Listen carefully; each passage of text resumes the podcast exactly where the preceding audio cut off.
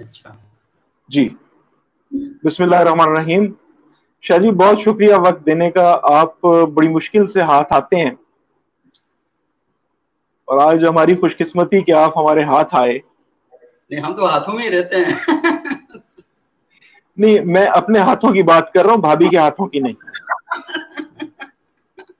بس اصل آپ نے شروع میں معاملات بڑے سنگین شروع کر دیے ہیں۔ میں نے پہلے ہی ریڈ لائنز جو ہے ڈرا کر دی ہیں۔ یہاں پر ہمارے ہاتھ بلند ہوتے ہیں۔ نہیں یہاں بڑے بڑوں کے ہاتھ بلند ہوتے ہیں شاہ جی میں اور آپ کے کھیت کی مولی۔ وہ کہتے ہیں نا کہ ہر بڑے آدمی کے پیچھے ایک عورت کا ہاتھ ہوتا ہے۔ جی بالکل۔ لیکن شاہ جی ہم بات شروع کرتے ہیں آپ کے دادا جان سے بزرگوار سے۔ ان کے پیچھے تو دو عورتوں کا اور دو ملکوں کی عورتوں کا ہاتھ صحیح بات ہے بالکل۔ اس پہ تھوڑا سا ہمیں لائٹ کریں۔ یہ میں نے کہیں پڑھا تھا آپ نے اس پہ کہیں کچھ لکھا تھا۔ اپنے فیملی بیک گراؤنڈ پہ ہمیں تھوڑا سا بتائیں۔ جی ہاں۔ شاہ صاحب ہمارا جو خاندانی پس منظر ہم مشہدی کاظمی سید ہیں۔ اور کیا کہتے ہیں میرے جو دادا تھے وہ بیسیکلی انڈیا میں احمد آباد میں وہاں مقیم تھے۔ اور ایک شادی ان کی پاکستان سے اور ایک شادی ان کی انڈیا سے۔ تو جو میری پاکستان والی دادی محترمہ تھیں ان کا انتقال تو دو ہزار دو میں ہوا۔ اللہ تعالیٰ نے غریق رحمت فرمائے۔ اور جو میری انڈیا والی دادی ہیں وہ حیات ہیں۔ اور میرے چار چچا اور تین پھوپھیاں وہ انڈیا میں ہیں۔ اور ابھی رمضان میں ہی ایک پھپھو کا انتقال ہوا۔ اور کیا کہتے ہیں ان کی تدفین وغیرہ بھی وہاں پر ہوئی۔ تو آج کل ٹیکنالوجی نے بہت سی چیزیں بڑی آسان کر دی ہیں۔ تو ان کے ساتھ بات چیت ہوتی رہتی ہے اور جو ہمارے کزن ہیں ان سے ہم بات چیت کرتے رہتے ہیں۔ تو زیادہ ایک دوسرے کو دیکھ کر کیونکہ جو لکھائی ہے وہ تو ہم ایک دوسرے کی نہیں سمجھ سکتے۔ وہ ہمارا اردو رسم الخط نہیں سمجھ سکتے۔ ہم ان کا جو اس میں گجراتی میں جو لکھتے ہیں اسے ہم نہیں سمجھ سکتے۔ تو لیکن یہ ہے کہ بہرحال جب آمنے سامنے ہوتے ہیں تو ہم گفتگو کرتے ہیں تو ایک دوسرے کو سمجھ جاتے ہیں کہ وہ کیا کہہ رہے ہیں اور ہم کیا کہہ رہے ہیں۔ تو اس طرح رہتا ہے۔ تو دادا بیسیکلی تو ہمارا ایبٹ آباد میں آپ نے نام سنا ہوگا شملہ پہاڑی ایک علاقہ ہے بہت مشہور جی بالکل جی ہاں سے تقریباً کوئی آدھے گھنٹے کی ڈرائیو ہے آگے۔ تو پھلنا دی بانڈی ایک جگہ کا نام ہے۔ اس کے جوار میں جو بستیاں ہیں تو یہاں پر آ کے رہے تھے۔ کیونکہ اس وقت تو دیہاتی ماحول ہوتا تھا تو ابھی تک وہ دیہاتی ہی ہے۔ تو مجھے تو زندگی میں بہت کم وہاں جانے کا اتفاق ہوا ایک ہی بار گیا تھا۔ دو ہزار دس میں میرے تایا جان کا انتقال ہوا تو ان کے انتقال کے بعد صرف یہ دیکھنے کے لیے کہ انہوں نے وہاں پر کچھ کام کیے تھے اس لیے وہاں جانا ہوا۔ تو بس یہ کم نصیبی سے سمجھیں کہ وہ کہتے ہیں جب انسان شہروں میں آ جاتا ہے تو اپنی مٹی کے ساتھ جو نسبتیں ہیں، وہ تھوڑی سی کمزور ہونے لگ پڑتی ہیں۔ تو من تو بہت چاہتا ہے جی چاہتا ہے کہ وہاں پر جائیں، بیٹھیں، اپنے بزرگوں کی خوشبو کو محسوس کریں۔ اور ان کے کاموں کو ہم محسوس کریں۔ لیکن بس یہ وہ کیا کس نے کہا تھا کہ تجھ سے بھی بڑھ کے کیا ہے عشق روزگار کے کیا؟ روزگار اس طرح کا تھا۔ روزگار جو ہے تو وہ بس ادھر ادھر کھینچے رکھتا ہے۔ والد صاحب بزرگوار کا تعارف کروائیں کہ وہ کیسے کیسے انہوں نے اپنی زندگی گزاری اور کیا ان کے معمولات اور مشغولات میرے والد صاحب جی عالم دین ہیں۔ اور ایبٹ آباد میں گورنمنٹ ہائی اسکول جھنگی اور اس کے علاوہ دیگر جو کئی اسکولوں میں وہ ٹیچر رہے، عربی اور اسلامیات اور قرت کے وہ استاد ہیں۔ ایبٹ آباد میں ایک مسجد ہے، مدنی جامع مسجد ایریگیشن کالونی۔ وہاں پر وہ امامت اور خطابت کے جو فرائض ہیں، وہ بھی سر انجام دے رہے ہیں، لیکن گزشتہ ڈیڑھ سال سے وہ بیمار تھے اور اب تو اللہ تعالیٰ نے دے دی۔ تو اب تو وہ نہیں کرتے لیکن یہ ہے کہ بہرحال اس سے پہلا جو عرصہ تھا وہ وہاں پر امامت اور خطابت بھی کرتے تھے اور اسکول میں ٹیچنگ بھی کرتے تھے اور ان کے جو شاگرد ہیں ماشاء اللہ ان کا بہت بڑا حلقہ ہے اور ہمیں جو تھوڑا بہت تعارف ہے تو وہ انہیں کے وسیلے کی وجہ سے اور انہیں کے دم قدم کی وجہ سے ہے۔ تو وہ کافی سخت انسان بھی ہیں اور کافی شفیق انسان بھی ہیں۔ تو جو سختی کی ہے ہماری زندگی میں تو وہ کبھی اس وجہ سے نہیں تھی کہ ان کے اپنے ذاتی کوئی اغراض اور مقاصد تھے۔ وہ ساری سختیاں صرف اس وجہ سے تھیں کہ وہ ہماری بہتری کے لیے کہ ہم نے اپنے آپ کو ایسا مفید کرنا ہے۔ تو آج کل جب رات ہوتی ہے تو ہم ٹائم پہ نہیں سوتے۔ جس وقت جی چاہتا ہے گھر میں آ جاتے ہیں جس وقت جی چاہتا ہے اٹھ کے باہر نکل جاتے ہیں۔ اکثر اوقات ایسا بھی ہوتا ہے کہ رات کو تین تین بجے پتہ نہیں کیا خیال آتے ہیں تو اٹھ کے یہاں سے نکل جاتے ہیں اور سڑکوں پہ گھومنا پھرنا شروع کر دیتے ہیں۔ تو اللہ رحم کرے ان خیالوں پہ۔ بس یہ ہمارے حال اور ہمارے خیال ایسے ہی ہیں۔ تو کوئی روکنے والا نہیں ہوتا جب آپ کو۔ یہ نہیں آپ کے حال اور خیال کے ساتھ ساتھ آج کل آپ کی چال مفتی کبھی صاحب کی چال سے بھی ملتی ہے۔ کاش ایسا ہو جائے اللہ تعالیٰ آپ کی زبان میٹھی کرے۔ لیکن یہ ہماری قسمتیں کہاں کہ ہم اتنا یہ دعا آپ کے یہ دعا آپ کے حق میں اور میرے حق میں دونوں کے حق میں قبول ہو۔ لیکن یہ اگر کوئی سن رہا ہے اور خصوصاً ہمارے متعلقین میں سے سن رہا ہے۔ تو شاید یہ پھر دعا قبولیت اگر ہو بھی جائے تو اس کے ساتھ جو جڑے ہوئے تصادم ہیں وہ شاید میرے اور آپ کے لیے قبول کرنا ہو اتنا آسان کام نہیں ہوگا۔ یہ تصادم نہیں ہوں گے یہ اٹامک دھماکے ہوں گے۔ آپ جتنے بھی قوی ہو جائیں لیکن آپ مفتی القوی نہیں ہو سکتے۔ بالکل نہیں ہو سکتے ہماری مجال۔ یہ ایسا ہے۔ تو شاہ جی پھر ایبٹ آباد میں ہی پڑھنے کا سلسلہ اسکولنگ ایبٹ آباد میں ہی ہوئی اور اس کے بعد کالج یونیورسٹی سارا سلسلہ جو تعلیمی ہے وہ ایبٹ آباد میں رہا۔ پہلے ایبٹ آباد میں گورنمنٹ پرائمری اسکول ہے جنگی میں۔ جنگی سیدہ علاقہ ہے وہاں پہ۔ تو وہیں ٹاٹ پر بیٹھ کر تعلیم حاصل کی۔ اور اللہ کا شکر ہے کہ ٹاٹ پر بٹھا کر جن ٹیچرز نے پڑھایا وہ کیا کمال ہمارے اساتذہ تھے اور میں ایک ایک کا نام مجھے یاد ہے۔ اور ایک ایک سے محبت اور احترام کا ایسا تعلق ہے کہ میں بڑے فخریہ طور پر اگر اپنی زندگی میں کچھ لوگوں کو بیان کروں وہ میرے استاد ہیں۔ اپنے اساتذہ کا احترام جو ہے وہ انتہائی وہ ہے۔ اور مجھے اپنی سیونتھ کلاس میں تھا تو ایک واقعہ مجھے یاد ہے اپنا ہی۔ میں ایبٹ آباد میں سزوکی چلتی ہے آپ کو اتفاق ہوا ہوگا ایبٹ آباد جانے کا؟ تو یہ چھوٹی سزوکی جی جی۔ ہاں۔ جی جی۔ تو اس میں میں جا رہا تھا تو بالکل میرے ٹیچر ہیں ان کا نام شوکت صاحب ہے۔ تو وہ وہ روزانہ شام کو واک کرتے تھے۔ تو وہ سزوکی میں میں جا رہا تھا تو میں نے وہ چل رہے ہیں تو حالانکہ دن کو اسکول میں انہیں سے پڑھ رہا تھا۔ تو صرف ان کو دیکھ کر میں نے گاڑی سے چھلانگ لگائی اور سیدھا ان کو سلام کرنے کیا اور انہوں نے زور سے ہاتھ اٹھایا مجھے مارنے کے لیے کہ تم نے کیا حرکت کی ہے۔ یعنی مطلب کچھ ہو جاتا۔ تو تو یہ مکانہ قسم کا جو احترام ہے یہ کوئی ٹھیک چیز نہیں ہوتی۔ تو ویسے میں ٹیچر کے ساتھ ایک جو ہے. میرا خیال ہے میرا خیال ہے کہ ہماری جنریشن کے بعد آپ کی جنریشن آخری جنریشن تھی جس میں اساتذہ کا اس طرح سے احترام اور ان کا ڈر دبدبا موجود تھا۔ بالکل میں آپ کو پھر صاحب یہ بات بتاؤں کہ مجھے ابھی بھی یاد ہے میں سوچتا ہوں یہ کیسے لوگ ہیں کہ بچہ اسکول ٹائم کے بعد بھی مطلب وہ ٹیچر کا ایک مطلب اسے میں خوف تو نہیں کہوں گا یعنی ایسا کہ ٹیچر کا وہ احترام ہے کہ وہ ٹیچر کے احترام میں کوئی غلط کام نہیں کرتا۔ اور ہمارے ٹیچر اسکول کے بعد ابھی تو یہ نہیں ہے لیکن ویڈیو گیمز کی شاپس ہوا کرتی تھی ہمارے بچپن میں۔ تو ٹیچر باقاعدہ یہ اپنی شاید کوئی ذمہ داری سمجھتے تھے کہ بچے کے لیے ٹائم تو نہیں ضائع کر رہے۔ اور باقاعدہ گیم کی شاپس میں جا کر غصہ کر کے نکالتے تھے جاؤ گھروں کو جاؤ۔ یعنی بچے خراب نہ ہوں ٹیچر اس قدر اس چیز کا احساس کرتے تھے۔ تو ہمارے صرف ہمیں تعلیم ہی نہیں دے رہے تھے ہمیں تہذیب بھی دے رہے تھے۔ اور میں سچ کہ لائف کے اندر جو مسنگ فیکٹر ہے ایک تو میں نے پہلے ذکر کیا کہ اب کو یہ پوچھتا ہی نہیں ہے کہ تم کہاں جا رہے ہو اور کہاں سے آ رہے ہو اور ابھی دیر کیوں آئے ہو سے؟ تو یہ کوئی پوچھنے والا ختم ہو گیا۔ اور دوسرا ٹیچرز جو یہ جگہ جگہ پر اصلاح کرتے تھے یہ بتاتے تھے تو وہ کہیں مس کرتا ہوں اس کو کہ وہ کہاں ہے۔ تو میں نے پرائمری اسکول کے بعد بعد میں نیشنل پبلک اسکول ہے تیسری کلاس سے لے کر کچھ چھٹی کلاس تک میں نے وہاں پڑھا۔ اور پھر اس دوبارہ گورنمنٹ ہائی اسکول ہے آباد میں جھنکی میں یو میڈیکل کالج کے پاس تھا۔ تو وہاں چلا گیا۔ ایف ایس سی میں نے modern public school and college آباد میں ہے۔ تو وہاں سے تو یعنی سرکاری اسکول اور پرائیویٹ اسکول ان دونوں میں میں پڑھتا رہا۔ تو دونوں طرح کے نیشنل پبلک اسکول میں بھی کو ایجوکیشن تھی اور ماڈرن میں بھی اور اسکول کیا کہتے ہیں اپنا سرکاری جو اسکول تھے تو وہاں تو ایسا نہیں تھا۔ لیکن بہرحال جو ہمارا ایک مجموعی مزاج ہے گاؤں دیہاتوں کا جو ہوتا ہے تو وہ اسی طرح کا ہی تھا۔ لیکن یہ کہ ایبٹ آباد آپ کو پتا بڑا خوبصورت علاقہ ہے اور صاف فضا اور اس کے ساتھ لوگ بہت پیارے ہیں ایبٹ آباد کے اور ایک دوسرے کی رسپیکٹ کرنا اور خصوصاً والد محترم کی وجہ سے تو ہماری بہت زیادہ عزت کی جاتی تھی۔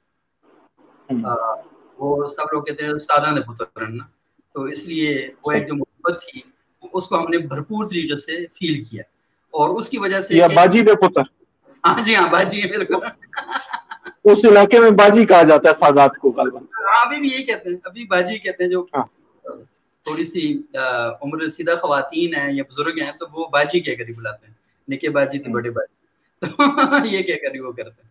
تو یہ اصل میں تھا اور ایک اور چیز میں پھر صاحب سے شیئر کروں کہ ہم اپنے بچپن میں کئی ایسی شرارتیں ہیں جو ہم کرنا چاہتے تھے اور اس وجہ سے نہیں کر سکے کہ یہ بزرگوں کی وجہ سے اور بڑوں کی وجہ سے لوگ کیا کہیں گے۔ تو یہ جو لوگ کیا کہیں گے نا اس کی وجہ سے کچھ کام نہیں کر سکے کچھ ہم نے کیے بھی ہیں ایسا نہیں ہے کہ ہم نے بچ کے مسلسل۔ لیکن یہ کہ بہرحال بہت سی چیزوں سے ہم بچے رہے ان وجوہات کی بنیاد پر۔ اچھا آپ جرنلزم کی طرف چلے گئے تھے اپنی اسٹڈیز کے دوران ہی آپ نے مطلب آپٹ کیا جرنلزم پڑھنا۔ ایسا ہی؟ میں آپ کو میں تیسری کلاس سے مسلسل اخبار پڑھ رہا ہوں۔ تیسری کلاس اچھا۔ جی جی ہاں۔ ایبٹ آباد میں ایک حاجی نذیر صاحب تھے ان کا ہوٹل تھا ایبٹ آباد اب ختم ہو گیا تو حاجی نذیر صاحب کے ہوٹل پر روزانہ جنگ آتا تھا۔ تو میں اسکول جانے سے اور ناشتے کے درمیان میں بعض پر ناشتے کا جو ٹائم تھا وہ اخبار کو دیتا تھا۔ یعنی اچھا۔ یہ ایسا نہیں تھا کہ میں اخبار نہ پڑھ سکوں بلکہ یہاں اسلام آباد میں ڈاکٹر طاہر مسعود ہیں بہت زبردست آئی اسپیشلسٹ ہیں۔ پہلے یہاں امانت آئی ہاسپٹل میں ہوتے تھے اور آج کل ان کا اپنا کلینک بھی ہے یہاں بلیو ایریا میں بھی۔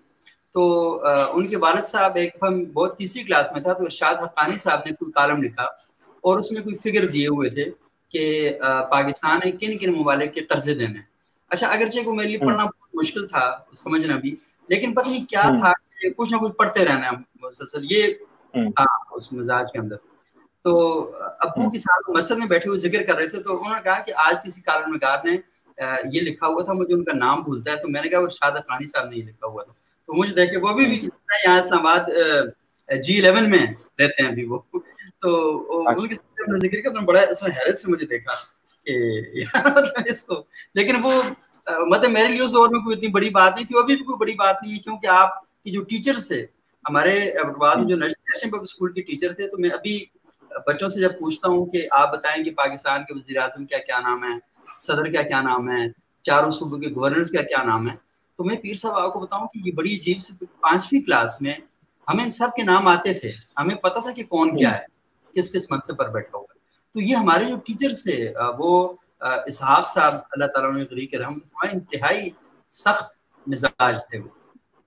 لیکن ان کی بھی سخت مزاجی ساری کی ساری صرف اس وجہ سے تھی۔ وہ تو ڈسٹرکٹ ایجوکیشن آفیسر تھے اور ان کے دور میں یہ مشہور تھا کہ ایبٹ آباد میں کسی ٹیچر نے اسکول سے غرازری نہیں کی۔ یعنی یہ ناممکن تھا کہ ان کی موجودگی میں کوئی ٹیچر غرازر ہو جائے۔ تو اتنے سخت وہ ہمارے یہ اسکول انہوں نے شروع کیا ہوا تھا نیشنل پبلک اسکول تو اس اسکول کے اندر میں پڑھتا تھا وہ ہمارے پرنسپل تھے۔ تو اخبار پڑھنے پر وہ بہت زیادہ زور دیتے تھے۔ اور وہ لگتا تھا کہ جیسے ہمیں کسی چیز کا نہیں پتا تو ہم ایک بہت بڑے مجرم ہیں۔ یعنی اتنا احساس جرم ہمارے اندر انہوں نے داخل کر دیا کہ ایک چیز کے بارے میں علم نہیں ہے ہمیں۔ اور پھر اس پر ہم باتیں بھی کر رہے ہیں ہم کھانا بھی کھا رہے ہیں تو انتہائی شرم کی بات ہے۔ آپ کو کھانا نہیں کھانا چاہیے علم نہیں ہے۔ تو یہ چیزیں یہاں تک تو جرنلزم کا جو میرا بیک گراؤنڈ بنا وہ اصل میں اس وقت سے ہی بنا۔ تو میری جو پہلی تحریر اخبار میں شائع ہوئی تھی وہ نوائے وقت میں ہی شائع ہوئی۔ میں نے الیکشن کے نعرے لکھ کے بھیجے تھے۔ ہمارے اچھا۔ بعد میں الیکشن تھا۔ تو وہاں اچھا وہ جس جگہ ہم رہتے تھے تو ہمارے دائیں بائیں بڑا سیاسی ماحول تھا۔ ہمارے گھر کے بالکل عقب میں سردار مہتاب احمد خان صاحب جو کیا کہتے ہیں کے پی کے کے گورنر بھی رہے وزیر اعلیٰ بھی رہے اور ریلوے کے منسٹر بھی رہے امور کشمیر کے منسٹر بھی رہے وہ۔ تو ان کا جو الیکشن تھا تو وہ بالکل ہم الیکشن آفس ہمارے گھر کے بالکل بیک سائڈ پہ تھا۔ ہمارے گھر کے بالکل بیک سائڈ پہ جماعت سامی کا دفتر بھی تھا۔ اور ہمارے گھر سے تھوڑا سا آگے امان اللہ خان جدون جو پیٹرولیم کے منسٹر رہے شرف صاحب کے دور میں جن کے بیٹے علی خان ابھی آج کل قومی اسمبلی کے رکن ہیں تو ان کا آفس بھی تھا۔ تو وہ ہم سارا دن کہیں نہ کہیں ادھر ادھر مطلب اسکول سے آتے ہوئے اسکول سے جاتے ہوئے جا کے ان کی باتیں بھی سن لی وہ کیا رائے رکھتے ہیں یہ کیا رائے رکھتے ہیں؟ اور ایک دوسرے کے اوپر جو جملے کستے تھے وہ بھی ہم سنتے رہتے۔ اور پھر کیونکہ وہ کہتے ہیں کہ کسی نے بڑا اچھا کہا کہ اگر آپ کو اپنا شجر نصب معلوم نہیں ہے تو آپ الیکشن میں کھڑے ہو جائیں لوگ آپ کو بتا دیں گے کہ آپ کا شجر نصب کیا ہے۔ ان سب کے جلسوں میں ہم جاتے تو ہمیں ان کے بارے میں بہت سی معلومات ایک دوسرے کی مخالفت نہیں پتہ چل جاتی تھی کہ بھائی یہ کیا ہے یہ کیا تو یہ بھی ایک تھا اس میں تو وہ تحریر میری جو الیکشن کے نعرے تھے، وہ شائع ہوئی۔ اور پھر اس بعد اخبار میں بڑا ریگولر پڑھنا، بچوں کا صفحہ بہت شوق سے پڑھا کرتا تھا۔ مشرق اخبار میں بچوں کا صفحہ آتا تھا۔ اور وہ ہماری ایک آپی ہیں قرۃ العین نام ہے ان کا۔ اور وہ ڈاکٹر ہیں آج کل چائنا میں ہوتی ہیں۔ تو یہ میں پروگرام کے کو شیئر کروں گا ان کے ساتھ۔ کیونکہ ان، وہ میرے ساتھ بہت محبت کرتی تھیں اور وہ یوں کرتی تھیں کہ وہ ہمیشہ جو بچوں کا مشرق تھا وہ جمعرات کو شائع ہوتا تھا میرے بچپن میں۔ سنبھال کے رکھتی تھی میرے لیے۔ اور وہ پھر مجھے باقاعدہ دیتی تھی۔ ان کے والد صاحب شہر زمان صاحب زر ترقیاتی بینک میں اس وقت ان کے ہیڈ تھے زر ترقیاتی بینک کے۔ ڈی خان سے ان کا تعلق تھا۔ تو وہ باقاعدہ بچوں کا سفر تو وہ شہر زمان صاحب بھی اپنے دفتر سے اخباروں سے بچوں کے صفحے کے ہوتے تھے نا وہ میرے لے کر آ جاتے تھے۔ تو جو جرنلزم کے ساتھ جو پورا ایک تعلق تھا اس کی بنیادی وجوہات اور یہ ساری چیزیں میں تو بیسیکلی اخبار سے تعلق تھا۔ جی ہاں۔ بچپن سے اخبار سے تعلق۔ جی اخبار اور یہ۔ اور کتاب بینی کی عادت کی ایک بنیادی وجہ تھی کہ میرے والد صاحب نے میری بچپن سے ایک ذمہ داری لگائی تھی۔ اور وہ یہ تھا کہ میرے بچپن میں جمعے کے روز سرکاری چھٹی ہوا کرتی تھی۔ اور یہ جو اتوار کی چھٹی ہوئی مجھے یاد ہے نواز شریف صاحب نے کی تھی۔ اور یہ بھی ہمارے بچپن کی اسکول ٹائم کی بات ہے۔ میں غالباً آٹھویں کلاس میں تھا، اس وقت یہ اسکول والی چھٹی شروع ہو گئی سنڈے کی چھٹی شروع ہو گئی تھی۔ تو ابو نے یہ ڈیوٹی لگائی تھی کہ ہر جمعرات کو میری جو لائبریری ہے وہی ان کا کمرہ تھا، وہیں وہ سوتے تھے۔ تو اس کی صفائی کی ذمہ داری میری تھی۔ تو میں ایسا کرتا تھا کہ ہر جمعرات کو مغرب کے بعد ان کی پوری کمرے کی صفائی کرتا اور کتابیں ساری صاف کرتا ڈسٹنگ ساری کرتا۔ اور ایک ہی کتاب کھول کے میں دیکھتا رہتا کہ ہاں یہ کس کی کتاب ہے، یہ کس نے لکھی ہوئی ہے۔ اور بڑی عجیب سی ایک اتفاقی بات بتاؤں کہ یہ شاب نامہ ویسے میرے پاس ابھی بھی سامنے پڑھا ہوا تھا ادھر ہی۔ تو شاب نامہ میں جب پڑھا تو یہ سیونتھ ایٹھ کلاس میں پڑھا تھا۔ صحیح۔ شاب نامہ یہ۔ اور اس میں جو مشکل الفاظ ہوتے تھے چیزیں تو میں ابو سے پوچھتا تھا نا کہ بتائیں گے اس میں یہ کیا لکھا ہوا ہے۔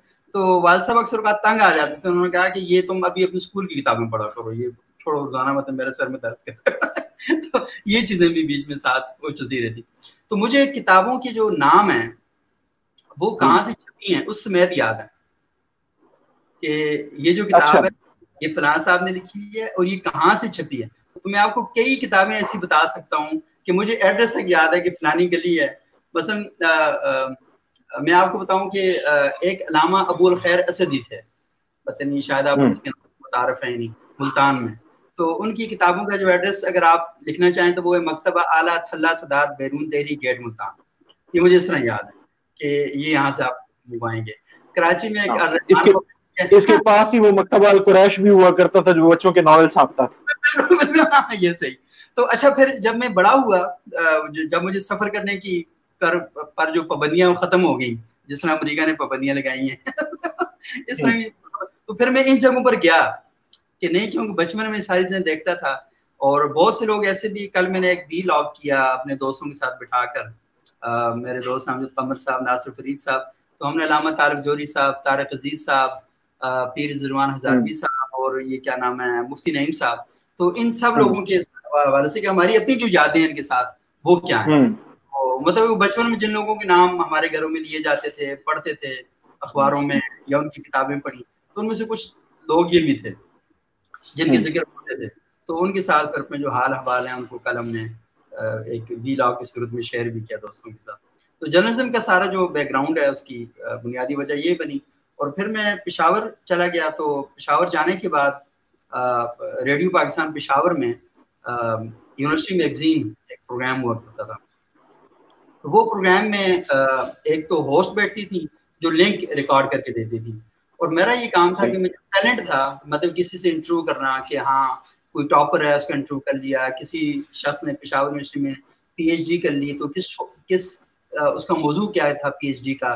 اور کیا انہوں نے چیزیں دریافت کی اس کے اندر اور آگے کیا کرنا چاہ رہے ہیں؟ اس طرح کی چیزوں کرنا؟ کوئی مجسمہ ساز ہے، کوئی پینٹر ہے، کوئی اچھا خطاط ہے، کوئی اچھا موسیقار ہے، کوئی اچھا مقرر ہے، نعت ہے، تلاوت اچھی کرتا ہے، گانا اچھا گاتا ہے۔ تو اس طرح کے لوگوں کو ٹیلنٹ جو تھا، وہ پشاور پورے سے، یونیورسٹی میں تو بہت ہی بڑی وسیع جگہ تھی۔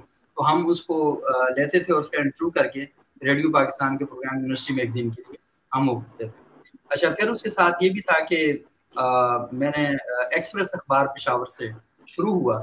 تو سہیل قلندر صاحب جو Pakistan federal union of journalist کے سابق صدر بھی رہے۔ تو میں پہلی دفعہ ان سے ملنے کے لیے گیا اور ان سے میں نے کہا کہ میں اخبار میں کام کرنا چاہتا ہوں۔ تو انہوں نے مجھے کہا تم ذرا مجھے خبر بنا کے پہلے بتاؤ۔ تو میں نے جو خبر بنائی تھی صرف ٹیسٹ کے لیے وہ اس دن پشاور میں واقع ہو چکا تھا۔ وہ اگلے دن اخبار کے فرنٹ پیج پہ تھی۔ جو میں ٹیسٹ کے لیے گیا جو انہوں نے مجھے کہا کہ اور آپ ایکسپریس اخبار کے دفتر میں؟ جی جی ہاں پشاور میں۔ وہ اخبار کے پہلے صفحے پہ چھپی تھی۔ نہیں وہی میں کہہ رہا ہوں نا کہ اگر وہ خبر آپ نے جو ٹیسٹ پہ بنائی تھی وہ پہلے صفحے پہ چھپی تو ڈیفینیٹلی پھر آپ بھی دفتر میں تو آگے ہوں گے۔ نہیں بالکل ہاں وہ تو آ گیا تھا۔ ہاں۔ وہ پہلے چھپی۔ انہوں نے اتنے خوش ہوئے کہ انہوں نے میرے نام سے جائے کی۔ انہوں نے کہا یہ اچھا۔ ایسا ایسا ہوتا نہیں ہے کہ جو بندہ جاب پر ہی نہ ہو اس کو بائی لائن چھپ جائے۔ تو بائی لائن چھپی ہاں۔ تھی۔ تو پھر یہ ہوا پھر اسی طرح وہیں سے جنگ والوں نے مجھے بلا لیا۔ تو انہوں نے کہا کہ یار تم وہاں فری کام کر رہے ہو۔ تو انہوں نے کہا ہاں۔ تو انہوں نے کہا فری کرنا تو ہمارے پاس آگے کر لو۔ تو میں نے سہیل قلندر صاحب سے اجازت دی تو وہ فوت ہو گئے اللہ تعالیٰ ان کی مفت فرمائے بڑی محبت کا مظاہرہ کرتے جمشید باغوان صاحب ابھی پشاور میں ایکسپریس کے بیورو چیف ہیں۔ تو وہ ہوتے تھے۔ ناصر مومن صاحب ابھی آج کل نائنٹی ٹو کے ڈائریکٹر انپورٹ ہیں تو وہ بھی پشاور میں ہوا کرتے تھے۔ تو ان سب کے سامنے کی وہ ہے۔ تو پھر میں جنگ میں چلا گیا۔ تو جنگ سے ہی اللہ تعالیٰ نے کیا۔ تو پریویس میں تھا۔ تو مجھے دوست یہ کہتے تھے کہ آپ جرنلزم کر تو رہے ہو تو کم از کم چار پانچ سال جرنلزم کرنے کے بعد بے روزگار رہنا پڑتا ہے اور بڑے دکے کھانے پڑتے ہیں۔ تو ہمارے ذہن میں باتیں نہیں تھی کہ جرنلزم تو ایک پیشن تھا۔ تو اس وجہ سے تو کر ہی نہیں رہے تھے کہ نوکری بھی اسی ساتھ جڑی ہوئی ہوگی وابستہ ہوگی۔ تو بعد مجھے ایک جگہ سے لیکچرشپ کی آفر بھی تھی لیکن میں نے اس کے بجائے جرنلزم کو ترجیح دی اور جیو میں جب مجھے بلایا گیا تو اس وقت میری کئی خبریں ایسی تھیں جو جیو پر بھی چل چکی تھیں بائی لینڈ میرے نام کے ساتھ۔ یعنی کہ آپ نے یہ طے کر لیا کہ میں نے استاد نہیں بننا استادیاں کرنی ہیں۔ دیکھیں استاد کے بغیر استادیاں میں نہیں سیکھی جا سکتی نا۔ استاد ہاں نہیں یہ تو نہیں۔ ہاں یہ تو ممکن نہیں۔ یہ ممکن نہیں۔ ہو سکتا ہے ہاں۔ یہ ممکن۔ یہ بس اللہ نے کرم کیا اور میری جیو میں جاب ہو گئی جب میں پریویس میں تھا، اس وقت جاب ہوئی تو ماسٹر پھر میں نے اس طرح کیا کہ اسلام آباد جیو سے میں بعض کا رات کو نکلتا یہاں سے اور پشاور جاتا اور پشاور میں کلاس لے کر پھر واپس آتا۔ اور میری جو ڈیوٹی تھی، وہ چار سے بارہ بجے تک ہوتی تھی۔ یعنی دوپہر چار سے بارہ بجے تک۔ تو میں رات کو بارہ بجے نکل کے پشاور آتا تھا کلاس لیتا پھر واپس۔ تو اکثر اوقات جرنلزم کے اسٹوڈنٹ کلاسیں بہت کم لیتے ہیں۔ تو ہمارا بھی یہی تھا کہ کلاسیں بعض کا بہت کم تھیں لیکن یہ تھا کہ اس انوائرمنٹ کے اندر اس ماحول کے اندر وہ جو کلاس روم اور نیوز روم کا کنیکشن تھا بہرحال ہم نے اس کو قائم رکھا۔ تو یہ پھر وہ جب صحافت شروع کی تو ایک چیز یہ تھی کہ میری صحافیانہ زندگی میں کون سے کوئی بڑے مواقع آ سکتے ہیں؟ مثلا پاکستان بن گیا ہے اور پاکستان ایٹمی دھماکے بھی کر لیے ہیں۔ سپوت ڈھاکہ بھی ہو چکا ہے۔ بڑے بڑے قتل بھی ہو چکے ہیں اللہ تعالیٰ معاف فرمائے اور اللہ تعالیٰ اور مطلب کہ جو بڑے بڑے واقعات اور حادثات ہیں وہ ہو چکے ہیں۔ تو مطلب ہماری زندگی میں کیا جنرل ہے یہی اس وقت شوکت عزیز صاحب اعظم ہوا کرتے تھے۔ تو ہم یہی خبریں بنایا کریں گے۔ آپ کو نہیں پتا تھا کہ آپ کی زندگی میں تبدیلی آئے گی۔ ہاں یہ نہیں تھا وہ۔ تو ہم دوست بیٹھ کے یہی باتیں کرتے تھے۔ تو پھر بس ایسا عجیب ہم نے دیکھا کہ پاکستان کے جو بڑے بڑے کرائسز اور اتنے بڑے کرائسز اور اور اتنی بڑی خبریں وہ ہماری صحافیانہ زندگی کے اندر ہوئی کہ جو شاید قیام اس سے پہلے بہت کم چیزیں تھیں اس طرح کی۔ تو پھر ہم نے تو کبھی کبھی سوچنا ہے کہ یہ کیا ہم نے ایسی بات ہی کیوں سوچی کہ اس کے بعد اتنی بے چینی اور اتنا اضطراب اور اتنی ٹینشن ہمیں دیکھنے کو ملی۔ تو بس وہ اچھا جی مجھے مجھے یہاں میں آپ کو انٹرپٹ کروں گا۔ مجھے ایک بات بتائیے گا ابھی ایک دم مجھے خیال آیا۔ آپ نے جس پیریڈ میں آپ نے صحافت شروع کی وہ پیریڈ اپنے آپ میں بڑا چیلنجنگ تھا۔ بیلنس کرنا بڑا مشکل تھا خاص طور پہ دو ہزار سات آن ورڈز آپ کو پتا ہے کہ جی، جی، دہشت گردوں کی پوری قوت موجود تھی۔ دوسری جانب سے اسٹیٹ پورے زور لگا کے ان کو کچلنے کی کوشش کر رہی تھی۔ بین الاقوامی پریشر بہت کم لوگ اس کے دوران بیلنس مینٹین کر پائے۔ یہ بیلنس مینٹین کرنے کا کلیا اور فارمولا کیا تھا آپ کا؟ دیکھیں، میں آپ کو دو چیز کلیئر کر دوں۔ بالکل واضح طور پر، کیونکہ صحیح بات یہ ہوتی ہے کہ آپ کو اپنی، اپنے سے جڑی ہوئی ساری چیزیں کلیئر بتانی چاہیے۔ میرے والد صاحب عالم دین ہے اور اگرچہ کہ میں نے ان کی زبان سے کبھی اس کی مسلکی عصبیت کی بات تو نہیں سنی۔ ہماری خاندان کے اندر مکتب تشیع سے میرے ایک تایا مکتب تشیع سے وابستہ ہیں۔ ہماری فیملی کے اندر بھی ہیں بریلوی مسلک کے لوگ بھی ہماری فیملی کے اندر بھی ہیں صوفیانہ مزاج کے لوگ بھی ہیں۔ لیکن میرے والد صاحب میرے تایا مکتب حدیث سے بھی ہیں۔ اور میرے جو والد صاحب ہیں تو وہ کیا کہتے ہیں حدیث اور دیوبندی اساتذہ سے پڑھے ہیں۔ اور ہمارے گھر کے اندر کا جو ماحول ہے وہ بھی سارا وہی ہے۔ لیکن ایک چیز میں نے دیکھی ہمارا بچپن جو گزرا وہ اسی طرح کی پوری انوائرمنٹ کے اندر گزرا۔ مطلب ہے کہ اینٹی احمدیت اور تشیع کے خلاف بھی اور بریلوی مسئلہ کے خلاف بھی تو ساری چیزیں ہمارے سامنے ہوتی رہی تھی پھر جہادی موومنٹس کے بڑے بڑے نام حافظ سعید صاحب مسعود اظہر صاحب فضل خلیل صاحب اور یہ اس طرح کی جو جتنی شخصیات تھیں ان سب کے ساتھ رابطہ آنا جانا تعلق یہ ساری چیزیں موجود تھیں۔ اور اس ساری انوائرمنٹ ہم نے آنکھ کھولی۔ تو آپ اپنی مرضی کے ساتھ نہیں پیدا ہوتے۔ ہیں آپ جس ماحول پیدا ہوتے ہیں وہ وہ ماحول کا انتخاب آپ نے نہیں کیا ہوتا۔ اور نہیں کیا ہوتا ٹھیک۔ لب و لہجہ گفتگو آپ کرتے ہیں یہ بھی آپ کا انتخاب نہیں ہوتا۔ یہ جو بہن بھائی آپ ہوتے ہیں یہ بھی آپ کا انتخاب نہیں ہوتا۔ تو آپ تو حالات جبر کے اندر رہتے ہیں۔ تو لیکن ہے کہ جبر میں اختیار کہاں شروع ہوتا ہے۔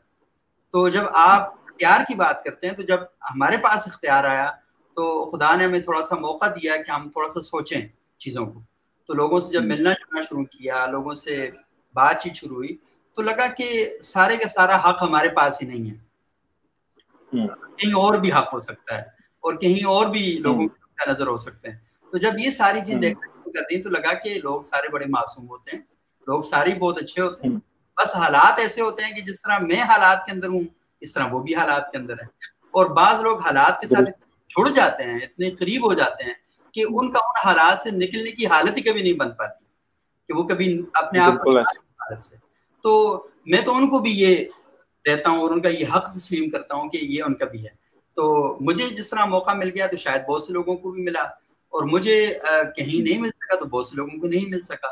تو اصل چیز یہ ہے کہ آپ جو بات بھی کر رہے ہیں اس کے پیچھے آپ بغیر کسی تعصب کے بغیر کسی نفرت کے یہ بات سوچ کر کر رہے ہیں کہ ہاں یہ بات میں نے پوری طرح سمجھ لی ہے اس کی تفہیم۔ ایسا تو خیر ناممکن ہے کہ آپ کسی بھی چیز کو پورے کا پورا سمجھ سکیں۔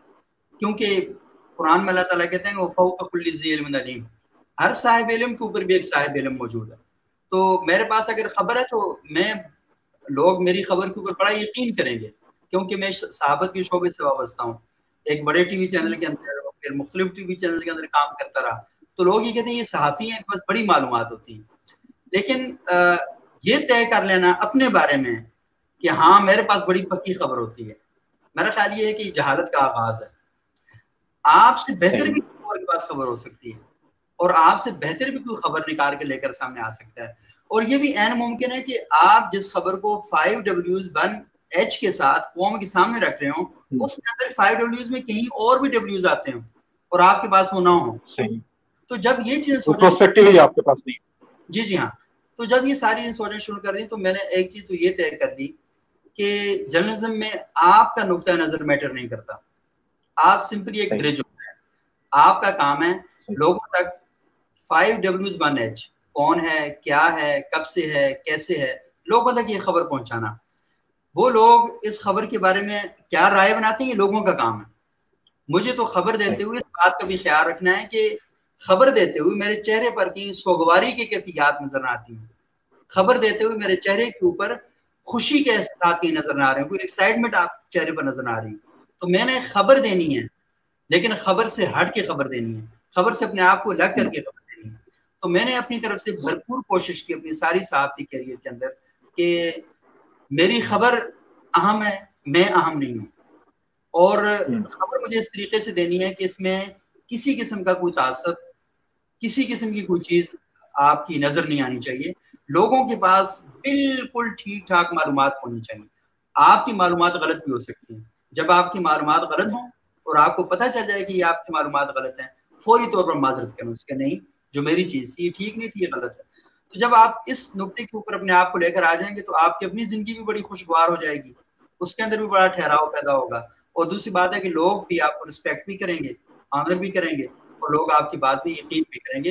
انہیں اس بات کا پورا یقین ہوگا کہ یہ شخص اگر اس نے بات غلط بھی کہی ہے لیکن جب اس کو پتا چلے گا کہ یہ بات غلط ہے تو ان کو پورا یقین ہوگا کہ اس پہ رجوع بھی کرے گا۔ تو میرا خیال ہے کہ یہ ساری چیزیں جب انسان کے اندر آ جاتی ہیں تو اس کے اندر پھر بیلنس آٹومیٹکلی آ جاتا ہے۔ اور ویسے بھی جرنلزم کی جو اے بی سی ہے A B C of journalism جسے ہم کہتے ہیں تو وہ تین جی۔ اصولوں پر کھڑی ہے۔ وہ اے فار ایکوریٹ اور بی فار بیلنس اور سی فار کریکٹ یعنی آپ نے اور عام لوگوں میں ایک فرق ہوگا کہ عام لوگ کہہ سکتے ہیں فلانی جگہ حادثہ ہوا بیس بندے مر گئے۔ میں کبھی بھی ایسا نہیں کہوں گا۔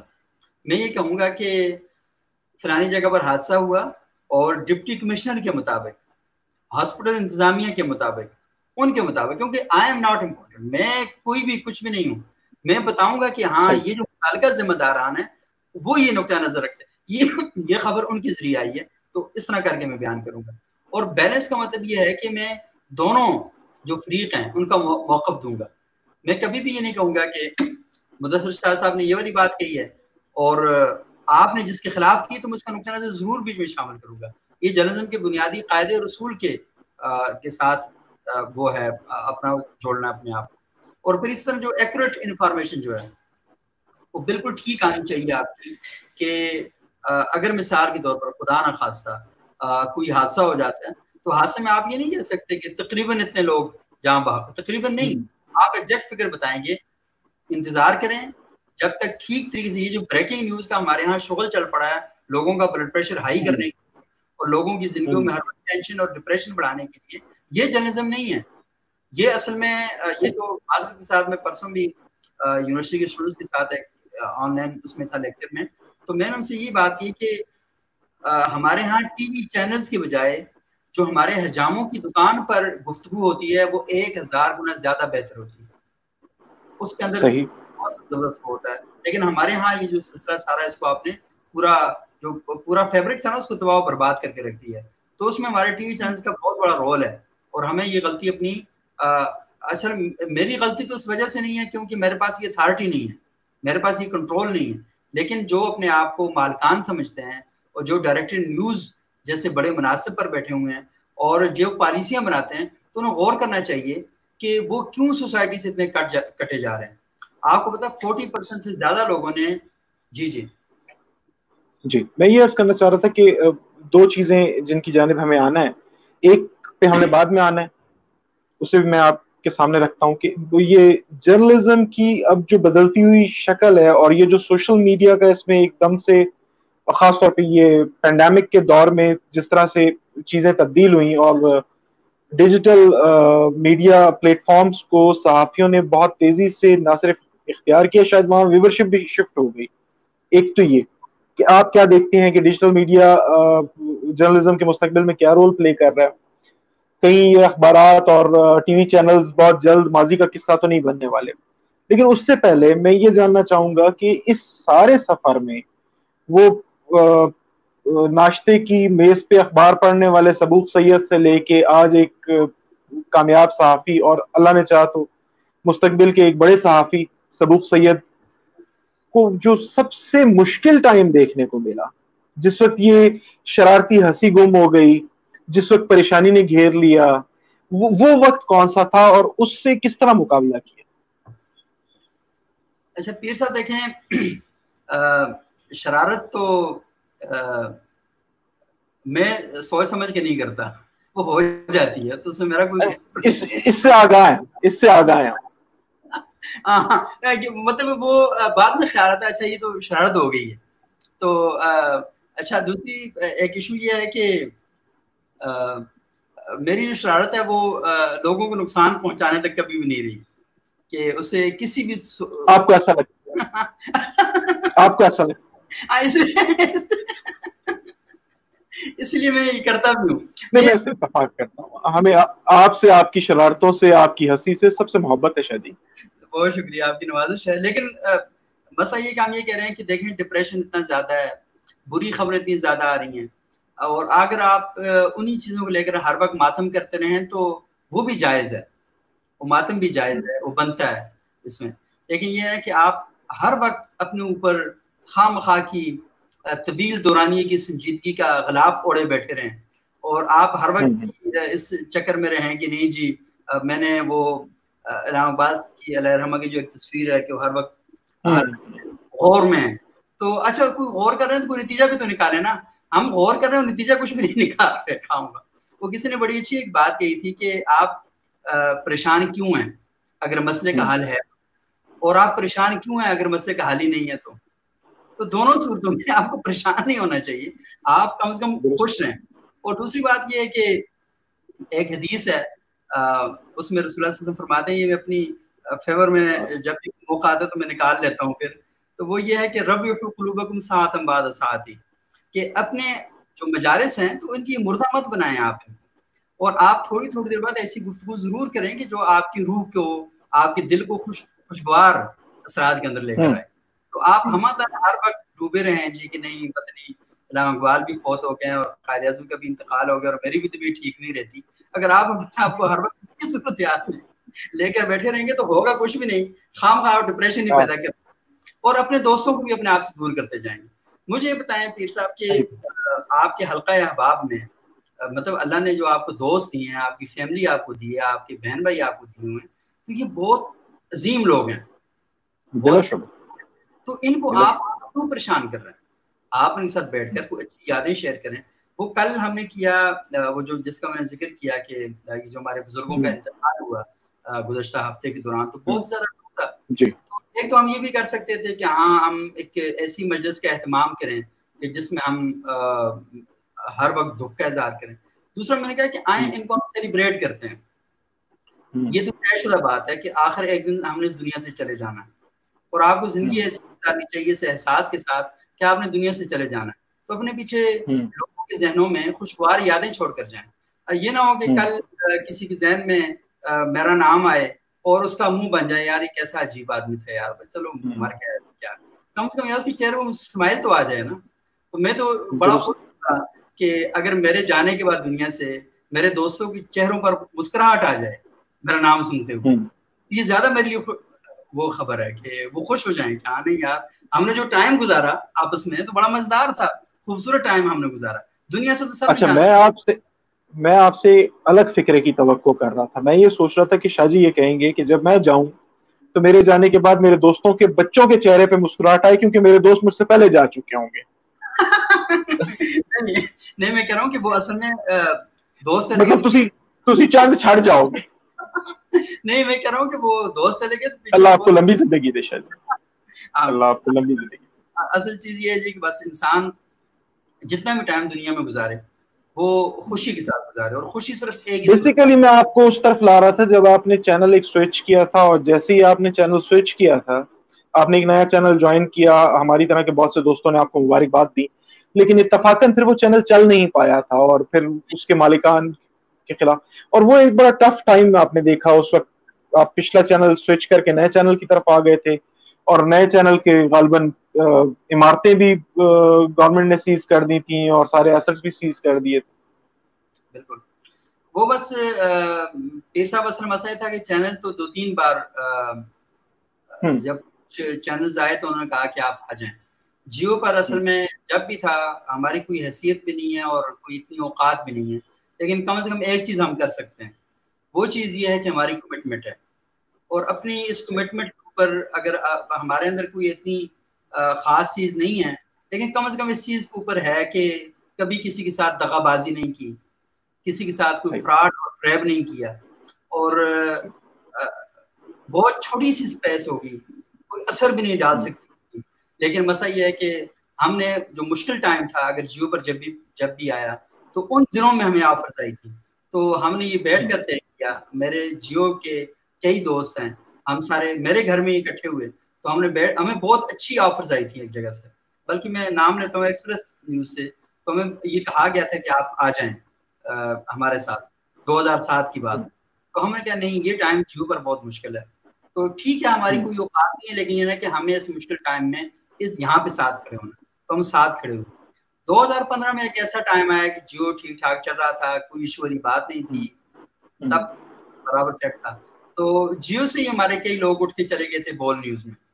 تو انہیں کی طرف سے ہمیں کہا گیا تھا کہ آپ لوگ آ جائیں۔ اور ہماری اپنی خواہش بھی تھی کہ ٹھیک ہے کچھ اگر چیزیں بہتر ہو رہی ہیں ایک نیو ٹرینڈ میڈیا کے اندر آ رہے ہیں نئی چیزیں آ رہی ہیں سامنے۔ اور سب سے بڑی بات یہ ہے کہ ہم نے تو جرنلزم کرنی ہے۔ اور جرنلزم ایک بڑے غلط طریقے سے سامنے ہو کر آ رہی ہے جیسے ہمیں بتایا گیا تھا۔ تو ہماری یہ خواہش ہے ہم ایک جگہ بیٹھے رہتے ہیں تو ایک جگہ بیٹھتے بیٹھتے آپ بھی تھوڑے سے تھک ہے آدمی اور تبدیلی تبدیلی چاہتا ہے انسان یہ فطرت کا حصہ ہے۔ اس وجہ سے ہم وہاں پر گئے؟ لیکن جو ہی وہاں پر گئے تو حالات وہاں خراب ہو گئے۔ تو ہمارے کئی دوست جہاں جہاں سے اٹھے تھے واپس وہاں چلے گئے۔ ہمارے پاس بھی موقع تھا لیکن ہم نے کہا نہیں اب یہاں پہ لڑائی کرنی ہے۔ تو وہاں پر ہم کھڑے ہو گئے۔ سال ڈیڑھ سال تک ہم نے خوب جنگ کی۔ اس دوران بہت سی آفرس تھیں بہت سی اپرچونیٹیز تھیں۔ ان سب کو سائڈ پہ رکھا نہیں ہم نے کہا نہیں یہ کھڑے ہونا ہے۔ اور یہ کسی پر احسان نہیں اپنے مزاج کے حصہ ہے۔ مطلب یہ میں ایسے نہیں کر رہا تھا کہ کسی دوسرے کو اس کے لیے کر رہا ہوں۔ مجھے پتا ہے کہ میں نے زندگی کا فیصلہ خود کرنا ہے۔ اور میں نے خود دیکھنا ہے کہ ہاں میرا ضمیر اور میرا دل اور دماغ کہاں مطمئن ہے۔ تو میں نے اپنے اطمینان قلب کے لیے وہاں پر جا تو وہ مشکل ٹائم تھا۔ میں بتاؤں کہ مجھے ذاتی طور پر تو کوئی مشکل پیش نہیں آئی۔ اللہ تعالیٰ کے بہت بڑے کرم بہت بڑے احسانات ہیں ہمارے اوپر۔ لیکن اس بات کا بہت دکھ تھا کہ میرے کئی دوست ایسے تھے۔ جن کے مالکان ان کو گھروں سے نکال دیا تھا۔ کئی ایسے دوست تھے جن کے بچے اسکولوں میں پڑھ رہے تھے اور ان کو اسکولوں کی فیسیں نہیں اور میں سینٹ کی ایک دفعہ قائمہ کمیٹی تھی، کم از کم کچھ چالیس سے زیادہ سینٹر بیٹھے ہوئے تھے۔ فرت اللہ بابر صاحب وہاں پر موجود تھے۔ ایک صاحب وہاں پر بیٹھے ہوئے تھے کمیٹی کو ہیڈ کر رہے تھے، انفارمیشن کی کمیٹی کو۔ تو میں نے وہاں پر یہ والی جب بات کہی تو مجھے وہ قائمہ کمیٹی کے چیئرمین مجھے کہنے لگے کہ یار آپ اس طرح بات کر رہے ہیں کہ جیسے سارا کچھ ہم نے کرنا ہے۔ تو وہ ساری فرد بابر صاحب بیٹھے ہوئے تھے وہاں تو میں نے ان سے کہا میں نے کہا جناب مجھے ایک بات بتائیں تو کیا میں جی ایس پی میں چلا جاؤں؟ اگر آپ ہی نہیں کر سکتے پاکستان کا پارلیمان میرا مسئلہ نہیں کر سکتا تو آپ یہاں بیٹھے کس کام کے لیے ہیں؟ یہاں پہ۔ اچھا بابر صاحب نے کام کرو۔ تو وہاں پر پوری جا کے ہم مطلب مقدمہ لڑتے رہے پورا کہ نہیں بھائی یہ کریں۔ لیکن مجھے بڑا دکھ اور افسوس ہے۔ کاش بول چینل جب دوبارہ آیا تھا تو وہ اپنے رویے میں تبدیلی لاتا۔ وہ پاکستان کے اندر جرنلزم ہے، اقدار پر مبنی جرنلزم ہے۔ اور جو اصول اور اخلاقیات ہیں، ان کی بنیاد کے اوپر جو جرنلزم ہے، اس کو کرتا لیکن وہ وہ ماڈل لانے میں ناکام رہا۔ اور بدقسمتی کے ساتھ پیر صاحب ایک ایشو یہ ہے کہ ہمارے مین اسٹریم میڈیا کے اوپر اینکر بہت اچھے لوگ ہوتے ہیں، اپنا پروگرام کرتے ہیں، بہت اچھا شو کر سکتے ہیں۔ لیکن انتظامی صلاحیت ایک مختلف چیز ہوتی ہے۔ پروگرام کی ذہانت ایک اور چیز ہوتی ہے۔ لیکن نیوز ہوم کی انڈرسٹینڈنگ اور خبر کی سمیل ایک اور چیز ہوتی ہے۔ تو لازمی نہیں ہوتا اینکر جو ہے وہ ساری چیز کو سمجھ بھی سکے۔ تو کئی چینل ایسے اینکرز کے حوالے کر دیے گئے۔ اور اینکرز نے ان چینلز کا صدقہ ناز کر کے رکھ دیا۔ نتیجے کے طور پر کیا ہوا؟ صحافت کا معیار گرا۔ لوگوں کا خبر کے ساتھ تعلق کمزور ہوا۔ لوگوں کا خبر کا اور وقار کا جو رشتہ تھا وہ کمزور ہوا۔ اور نتیجے کے طور پر ہم نے دیکھا کہ پوری کی پوری انڈسٹری جو ہے وہ زوال کا شکار ہوگی اس میں نقصانات مالکوں کا بھی ہوا اور اینکرز کا بھی ہوا۔ لیکن ہم تو بہت کم نقصان والے لوگ تھے نا کیونکہ یہ تو لاکھوں روپے تنخواہ کماتے ہیں اور یہ براہ راست مارکیٹ کے ساتھ جڑ کے کھڑے ہوتے ہیں۔ ہم تو خبر کے ساتھ جڑ کے کھڑے ہوتے ہیں۔ ہم تو بس اپنا تین وقت کا کھانا پورا کرتے ہیں۔ صحیح اور سیدھی سی بات یہ۔ لیکن بہت بڑا جو لاس ہوا اس کی بنیادی وجہ یہ تھی کہ ہم پیشہ ورانہ اخلاقیات کو بھول گئے۔ ہم اس چیز کہ ہمارا کام پروپگنڈا کرنا نہیں ہے۔ ہمارا کام خبر دینا ہے۔ اور خبر اگر ٹھیک ہوگی تو مجھے کھڑا ہو جانا چاہیے۔ اور خبر اگر غلط ہے تو مجھے اپنے آپ کو معذرت وہاں پر وہ کرنی چاہیے۔ تو یہ اصل میں ایک صورتحال تھی ساری جس میں ہم لوگوں نے ٹینشن بھی برداشت کی۔ جیو کے اندر بھی جب یہ معاملہ ہوا تو اس کی وجوہات بھی یہی بنی۔ بڑے مسائل بھی ہمارے ساتھ پیش آئے۔ ہمارے کئی صحافی دوستوں کو ٹارچر کیا گیا۔ ایک سو بیس سے زیادہ صحافی قتل ہو گئے۔ ان میں ہمارے بہت قریبی دوست بھی تھے، وہ قتل ہو گئے پاکستان میں۔ اور مسئلہ یہ ہے کہ پاکستان میں جرنلزم ایک ایسا تھینک لیس پروفیشن ہے کہ ایک صحافی خبر کے لیے جد کرتا ہے وہ صبح شام کوشش کرتا ہے، تو لیکن یہ ہے کہ اس کو اپریشیٹ بھی نہیں کیا جاتا۔ میں نے دیکھا موسا کے جنازے میں بہت کم لوگ تھے، علی کے جنازے میں بہت کم لوگ تھے۔ ہمارے کئی دوست وزرستان میں خیبر ایجنسی میں، محمد ایجنسی میں مارے گئے، کوئٹہ میں مارے گئے، تو ان کا کوئی پوچھنے والا بھی نہیں تھا۔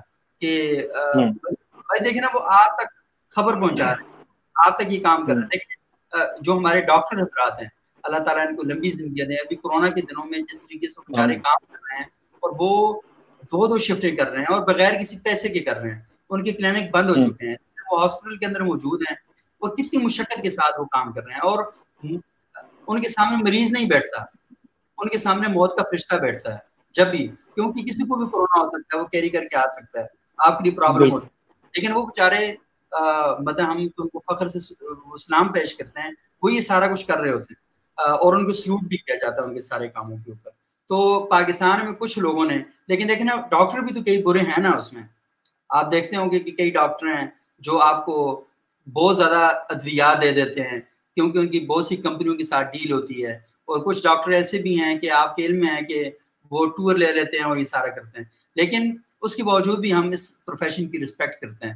لیکن اسی طرح جرنلزم کے اندر بھی مجھے پتا ہے کہ بہت سے لوگ ایسے ہیں جو لفافے لیتے ہیں۔ یہ بات درست ہے کہ بہت سے لوگ پروگنڈوں کی اور ایجنڈوں کی بنیاد کے اوپر جرنلزم کرتے ہیں۔ لیکن جو لوگ صحیح کام کر رہے ہیں، ان کو تو اپریشیٹ کرنا چاہیے۔ ان کو تو کم از کم یہ میسج دینا چاہیے کہ آپ لوگ کھڑے ہیں سوسائٹی میں اور آپ ایک برج بن رہے ہیں حکومت کے درمیان اور عوام کے درمیان۔ اور آپ اصل میں اس مجر، جو جرائم ہیں، ان کو ایکسپوز کر رہے ہیں۔ تو کم از کم سوسائٹی اگر ان کے ساتھ نہیں کھڑی ہوگی تو جرنلزم بالکل تباہ جو ہو جائے گی اور بڑے پرابلم کریٹ ہو سکتے ہیں۔ یہ میرا خیال ہے کہ پیر صاحب آپ شاید کوئی ایشو بن گیا۔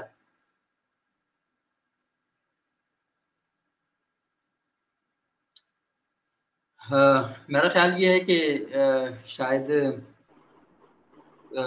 جی شاہ جی تھوڑی سی وہ انٹرپشن ٹیکنیکل اس پہ آ گئی تھی۔ اچھا اچھا۔ میں آپ کو سن پا رہا تھا لیکن ٹرانسمیشن تھوڑی دیر کے لیے جو ہے نا یہ انٹرپٹ ہوا ٹھیک ٹھیک۔ تو بس میں یہی بات کر رہا تھا کہ اچھے برے لوگ ہر جگہ ہوتے ہیں۔ اور جی۔ ہمیں کوئی دعویٰ نہیں ہے کہ ہمارے لوگ سارے ٹھیک ہی ہیں۔ لیکن جو ٹھیک ہیں تو کم از کم انہیں ٹھیک کہنا چاہیے۔ جو غلط ہیں ان کو غلط کہنا چاہیے۔ اور دوسری بات یہ کہ غلط کو صرف غلط کہنے سے کام نہیں چلتا۔ جو بندہ غلط کرے اس کے لیے قانون ادارے موجود ہیں۔ اور ہمارے اپنے اداروں کو چاہیے ان کے خلاف کام کریں۔ میں آپ کو پیر صاحب بتاؤں کہ میں اسلام آباد میں صحافتی تنظیموں کے بھی کئی عہدے، عہدوں پر میں رہا۔ تو ایک بار اس طرح ہوا کہ راولپنڈی میں ہمارے صحافی دوست نے مجھے فون کیا رات کو دو بجے اور مجھے کہا کہ میرے ساتھ پولیس والے نے بڑی زیادتی کی ہے۔ تو میں نے اسے کہا، کیا ہوا؟ تو اس نے کہا جی اس پولیس والے نے مجھے روکا اور میں ایئرپورٹ میں داخل ہو رہا تھا اور بدماشی کی میرے ساتھ وہ کیا۔ تو میں نے اسے ویسے کہا کہ یار، مجھے تھوڑا سا سمجھ آ گئی کہ یار، پولیس والا کدھر صحافی کے ساتھ بدماشی کرتا ہے اور وہ ٹائم بھی ایسا تھا یہ تو میں نے اسے کہا، میں نے کہا، یار، تم ایک کام کرو۔ دیکھو، مجھے تم ذرا سچ بتا دو۔ باقی جو کرنا تو ہم کر لیں گے، لیکن مجھے تو صحیح بتاؤ، اصل میں واقعہ کیا ہوا ہے؟ کہتے ہیں جی میں اندر جاننا کہ پنگا لیا میں نے اس کو موقع مارا ہے۔ میں نے کہا، یار، دیکھو نا، پھر آپ یہ تو تم آپ غلط کر رہے ہو۔ میں نے کہا، پولیس والے سے میری بات کرو۔ میں نے سے کہا، یار، تم اس کے اوپر جو بھی کیس کر سکتے ہو نا کر دو۔ سیدھی سی بات، یہ وہ میرا ووٹر تھا۔ وہ میری اچھا۔ تھا۔ میں نے کہا نہیں غلط کام کو آپ کسی بھی صورت میں سپورٹ نہیں کریں۔ آپ کو اگر آپ کا زیادہ نقصان ہو رہا ہے اس میں تو اس نقصان کو برداشت کر لیں وہ جو بندہ ہے میں بتاؤں کہ وہ ابھی بھی میرے ساتھ ہے۔ وہ غصے میں رہا کچھ عرصہ۔ لیکن ایک دن خود آیا میرے پاس اس نے کہا شاہ جی میں نے بہت غور کیا۔ میں نے کہا نہیں مجھے آپ کے اوپر فخر ہونا شروع ہو گیا۔ یار میں کم از کم ایک ایسے بندے کے ساتھ کھڑا ہوا تھا۔ جو کم از کم میری غلطی کے اوپر میرے خلاف بھی تو جا سکتا ہے وہ کسی تعصب کا شکار نہیں تو میں نے کہا یہ ہو سکتا ہے کہ تم میں نے کہا یہ جو ٹائم تھا تم کچھ عرصہ تو خوش رہتے اور ساری زندگی مجھے گالی دیتے۔ تو میں نے اصل میں ہوشیار آدمیوں میں میں نے زیادہ عرصہ تمہاری اپریسیشن لینے کے لیے کام کیا۔ اس طریقے سے کرنا چاہیے۔ اچھا جی اب مجھے تھوڑا سا یہ بتائیے کہ موجودہ جو میڈیا کی صورتحال ہے، وہ پرنٹ میڈیا ہو الیکٹرانک میڈیا ہو، آپ کو کیا لگتا ہے؟ ڈیجیٹل میڈیا پہلے تو یہ الٹرنیٹ میڈیا تھا، اب یہ مین اسٹریم میڈیا بنتا جا رہا ہے۔ اور جس تیزی سے یہ ریپلیس کرتا جا رہا ہے، بلکہ اس کے پائنیئرز میں آپ ہیں۔ آپ کا آئی بی سی پروگرام جو تھا آئی بی سی نیوز اور پھر آپ نے مختلف زبانوں میں اس کو لانے کی کوشش کی، وہ ایک ابتدائی شکل تھی ڈیجیٹل میڈیا کی طرف قدم بڑھانے کی اور پرنٹ میڈیا کے ایک الٹرنیٹ کو لانے کی۔ اب تو لگتا ہی ہے کہ آپ سمیت تمام جتنے صحافی ہیں، نہ صرف پاکستان میں، انڈیا میں، بلکہ پوری دنیا میں، سب کے اپنے یوٹیوب چینلز ہیں، سب کے اپنے فیس بک پیج ہیں، سب کی اپنی فالوئنگ ہے، سب اپنا اوپینین شیئر کرتے ہیں نیوز بریک کرتے ہیں تجزیے کرتے ہیں، اپنی رائے دیتے ہیں۔ تو یہ جو الٹرنیٹ میڈیا تھا، یہ بہت تیزی سے مین اسٹریم میڈیا کو ریپلیس نہیں کرتا جا رہا۔ یہ بالکل آپ کی بات درست ہے۔ اصل میں دو چیزیں ہیں۔ ایک بات تو یہ ہے کہ جو ہمارا روایتی میڈیا اور یہ جو غیر روایتی میڈیا بھی آ گیا جسے آپ سوشل میڈیا بھی کہتے ہیں۔ تو روایتی میڈیا اصل میں ایک ادارہ جاتی اس کے اندر تھا۔ اور جو فرق تھوڑا سا میں بیان کرنے کے بعد پھر میں اس کے اوپر آتا ہوں۔ اصل پرابلم یہ ہے کہ اب تو خبر دینے کی سپیڈ ہے کہ آپ کس سپیڈ سے خبر دیتے ہیں اور کتنی تیز رفتاری کے ساتھ خبر دیتے ہیں۔ اور اس میں یہ ہے کہ یہ پہلے جو ہمارا ٹی وی چینل تھے انہوں نے اس کام کو خراب کیا اور پھر اس کے بعد پھر یہ سوشل میڈیا نے اس کام کو خراب کیا۔ آپ یہ دیکھیں کہ سوشل میڈیا میں تو ہر بندہ خود ہی ڈائریکٹر نیوز ہے وہی کاپی ایڈیٹر وہی ایڈیٹر ہے وہی رپورٹر ہے وہی اس کا ساری چیزیں اس کے پاس ہے نا۔ تو یہ اس کے پاس ایک بم پکڑا ہوا ہے وہ کسی بھی وقت کسی کو مار سکتا ہے۔ اور ابھی آپ نے دیکھا کہ ایک خاتون ہے انہوں نے کیا کیا کہ ڈاکٹرز کی کٹ ساری پہن لی اور اپنے اوپر کورونا کا وہ جو کٹ تھی ساری سیون کٹ وہ بھی پہن لی۔ اور پھر کہا کہ میں بھی آئی ہوں ایک ہاسپٹل سے اور ہمارے ہاسپٹل میں میرے سامنے چھ لوگوں کو زہر کا انجیکشن لگا کے مار دیا گیا ہے۔ تو خدا کے لیے اپنے مریضوں کو اسپتالوں میں مت لائیں یہ کسائی ہیں میں اندر بول سکتی اب مجھے میٹنگ میں نہیں بٹھایا۔ یعنی اس نے پوری جو کہانی سنائی وہ ایسی تھی کہ لگ رہا تھا کہ یہ ڈاکٹر ہے۔ اچھا میں بتاؤں کہ وہ لاکھوں میں پاکستان میں شیئر ہو گئی بعد پتا چلا نہ وہ خاتون ڈاکٹر ہیں نہ میڈیکل سٹاف کی ہیں نہ وہ صرف ایک ٹک ٹاکر ہیں۔ تو ایک ٹک ٹاکر جو ہے اس نے پورے پاکستان میں لوگوں کو خوف و راز میں مبتلا کر دیا۔ حکومت ہلا دیتے ہیں ٹک ٹاکر شاہ جی آپ جانتے تو ہیں ٹک ٹاکر بڑے مشہور ہیں۔ جی جی ہاں وہ تو ہیں۔ اب تو حکومت میں بڑے ٹک ٹاکرز ہیں۔ تو جی۔ وہ ٹک ٹاک سے میٹنگ بھی بڑی اچھی اچھی کر رہے ہوتے ہیں۔ تو اب مسئلہ یہ ہے کہ کوئی سنجیدگی نہیں بچی۔ آپ کسی کے اوپر بھی آپ کھڑے ہوں اور کھڑے ہو کے کوئی الزام لگا دیں۔ یہ میری اور آپ دو ونڈو بنی ہوئی ہیں ابھی۔ مجھے بتایا نا کہ سات والی ونڈو میں تو کوئی بھی تصویر دوسری بھی لگائی جا سکتی ہے۔ جی بالکل۔ آپ تو فوٹو شاپ کے ذریعے آپ کچھ بھی کر سکتے ہیں۔ اور مسئلہ یہ ہے جی، کہ ایک طرف انتہائی مکار ذہنیت کے لوگ ہیں اور ایک طرف انتہائی سادہ لو لوگ ہیں۔ اور مارکیٹ اصل میں سادہ لو لوگ اتنے زیادہ ہیں جو چیزوں کو قبول کرنے والے ہیں کہ ان کے پاس کوئی پیمان وہ سمجھتے نہیں ہے کہ ڈاؤ فوٹو شاپ کیا چیز ہوتی ہے۔ وہ سمجھتے نہیں ہے فیک نیوز کیسے بنتی ہے۔ وہ سمجھتے نہیں ہے ساری کیسے بنتی ہے وہ فوراً دیکھتے ہیں۔ اب وہ دیکھیں وہ جیسا لڑکی باتیں کر رہی تھی وہ ریل اتنی امپریسو تھی اس کی جو گفتگو تھی کہ وہ چاہتا تھا کہ بندہ اس کی بات پہ یقین کرا مسئلہ یہ تھا کہ ہمیں پتہ تھا جھوٹ بول رہی ہے تو کیسے اس بات پہ یقین تو اس نے لاکھوں ڈاکٹروں کی زندگیاں داؤ پہ لگا دی۔ اور۔ مجھے پتا آپ کے ذہن میں کچھ آ رہا ہے آپ اس کا اظہار نہیں کر پا رہے۔ لیکن یہ تو وہ اسی طرح اس نے بہت سے لوگوں کی زندگیاں جو ہیں وہ دوا پہ لگا دی۔ ڈاکٹر پر حملے ہونا شروع ہو گئے اس کی بات کی وجہ سے۔ مطلب یہ ہے کہ ہماری سوسائٹی کے اندر کوئی بھی بندہ ذرا رو کے بات کرے تو لوگ سمجھتے ہیں کہ رونے والا سچا ہے۔ تو ہے کہ رونا ایک آرٹ ہے۔ اور آپ جتنا اچھے طریقے سے روئیں گے تو اتنی آپ اپنی ریٹنگ جو ہے اپنی چیزوں کو آپ بڑھا سکتے ہیں۔ تو یہ جو بم ہے آپ کے ہاتھ میں کہ آپ کسی کسی بھی شخص کے خلاف کوئی بھی الزام لگا دیں اور یہ ہو جائے گا۔ اچھا وہ ہمارے خلاف تو تقریباً کوئی اب تو ہفتہ دو ہفتے نہ ہو تو پریشانی سے شروع ہو جاتی ہے کہ کیا لوگ ہمیں بھول گئے ہیں؟ ہاں۔ کچھ نہ کچھ ہی رہی ہوتا ہے۔ وہ امریکہ اور ایران ختم ہو گئے ہیں جن کہ ہمیں ان کا ایجنٹ نہیں بنایا جا رہا۔ نہیں وہ تو بڑا تقریباً میں تو اس بارے سے بہت خوش قسمت ہوں کہ تقریباً تمام مذاہب کا الزام میرے اوپر لگ چکا ہے۔ تو میں نے پیچھے سے کہا میں نے کہا یار یہ پاکستان میں ایک ذکری فرقہ ہے جو ادھر ہوتا ہے تربت میں۔ جی تربت بلوچستان پنجگور والی سائڈ جی جی ہاں۔ تو میں نے کہا لوگوں کی توجہ تو ان کو بتائیں ایک فرقہ رہتا ہے یار اس کا بھی میرے اوپر لگا دیں۔ اب یہ بچا ہوا ہے پاکستان۔ تو ہم ہم ہم اس اس ویڈیو کا تھمنیل بنا دیں گے کہ سبوک سید نے کہا میرا تعلق ذکری فرقے سے۔ میں پھر کہہ دوں کہ میں تو سینس میں کہا تھا کہ فصل والا ذکر ان کو تم لاتا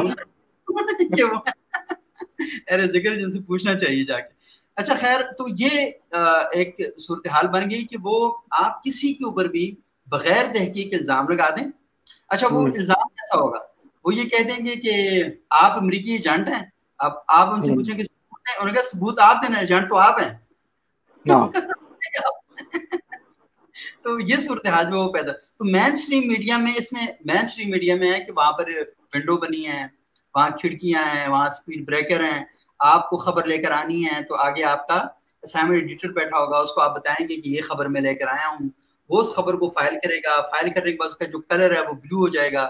بلو سے جب اس کو سب ایڈیٹر چیک کرے گا، وہ دیکھے گا کہ فیکٹس ٹھیک ہے نہیں ہے وہ آپ سے پوچھے گا ہاں بھائی، یہ جو بات کر رہے ہیں، یہ کیسے ہے؟ مجھے سمجھائیں۔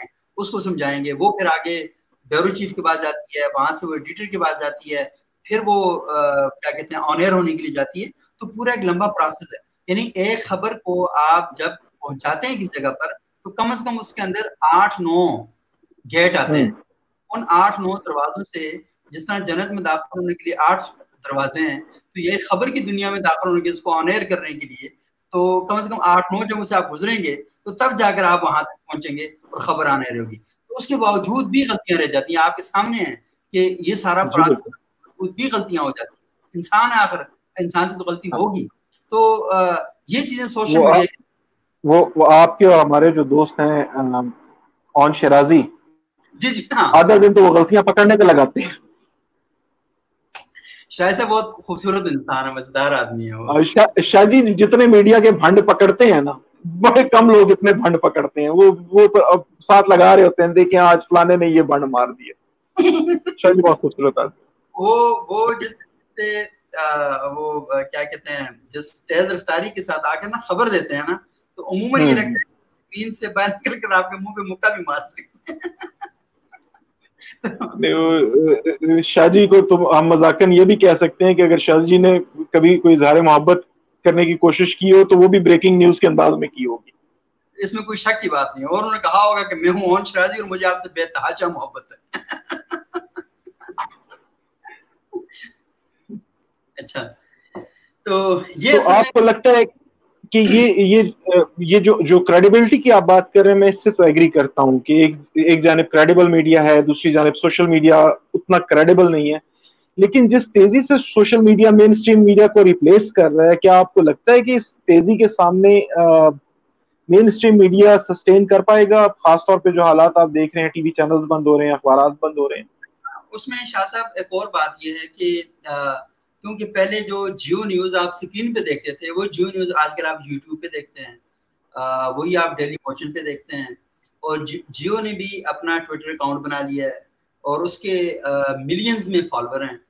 اور کروڑوں میں بلکہ وہاں چلے گئے ہیں۔ اور فیس بک پیج کے اوپر بھی ان کے کروڑوں میں فالوور ہیں۔ تو جو مین اسٹریم میڈیا تھا وہی اب سوشل میڈیا پر اس کا جو اپنی کو کنفرم کرتا ہے اس نے اپنی کر دی ہے اور وہ ان کے فالوور جو ہیں وہ پاکستان میں کسی سے کم نہیں ہے بہت زیادہ ہیں۔ اور یعنی آپ سمجھ لیں کہ اگر ہمارا سوشل میڈیا ہے اس کے اوپر بھی جو غلبہ ہے اس وقت وہ اسی مین اسٹریم میڈیا کا ہے مطلب آپ جیو پر جائیں تو ابھی ویسے آپ دیکھ سکتے ہیں یوٹیوب پہ تو جیو کے جو فالوور ہیں تو وہ کم از کم کروڑ سے زیادہ ہیں۔ یعنی کہ سیٹ ابھی مضبوط ہے۔ ہاں ہاں۔ اور دوسری یہ نا کہ وہ آپ وہاں سے جو پیسے کما رہے تھے تو وہ جو ایڈ وغیرہ ہیں تو یہاں یوٹیوب سے بھی کما رہے ہوتے ہیں۔ تو ان کا کوئی ایشو نہیں ہے۔ اور ٹویٹر پر آپ دیکھ لیں ان کے فالوور ہیں اور انہوں نے اپنی سوشل میڈیا ٹیمز بنا لی ہیں اور سوشل میڈیا ڈائریکٹر انہوں نے ہائر کر لی ہیں اور وہ پورے کا پورا اس پہ کام اب تو کئی چینلز نے سوشل میڈیا کا پورا سیٹ اپ ہی رکھ کر دیا۔ وہ سوشل میڈیا الگ سے ساتھ کام کر رہا ہوتا ہے اور وہ ساری چیزوں کو کر رہے ہوتے ہیں۔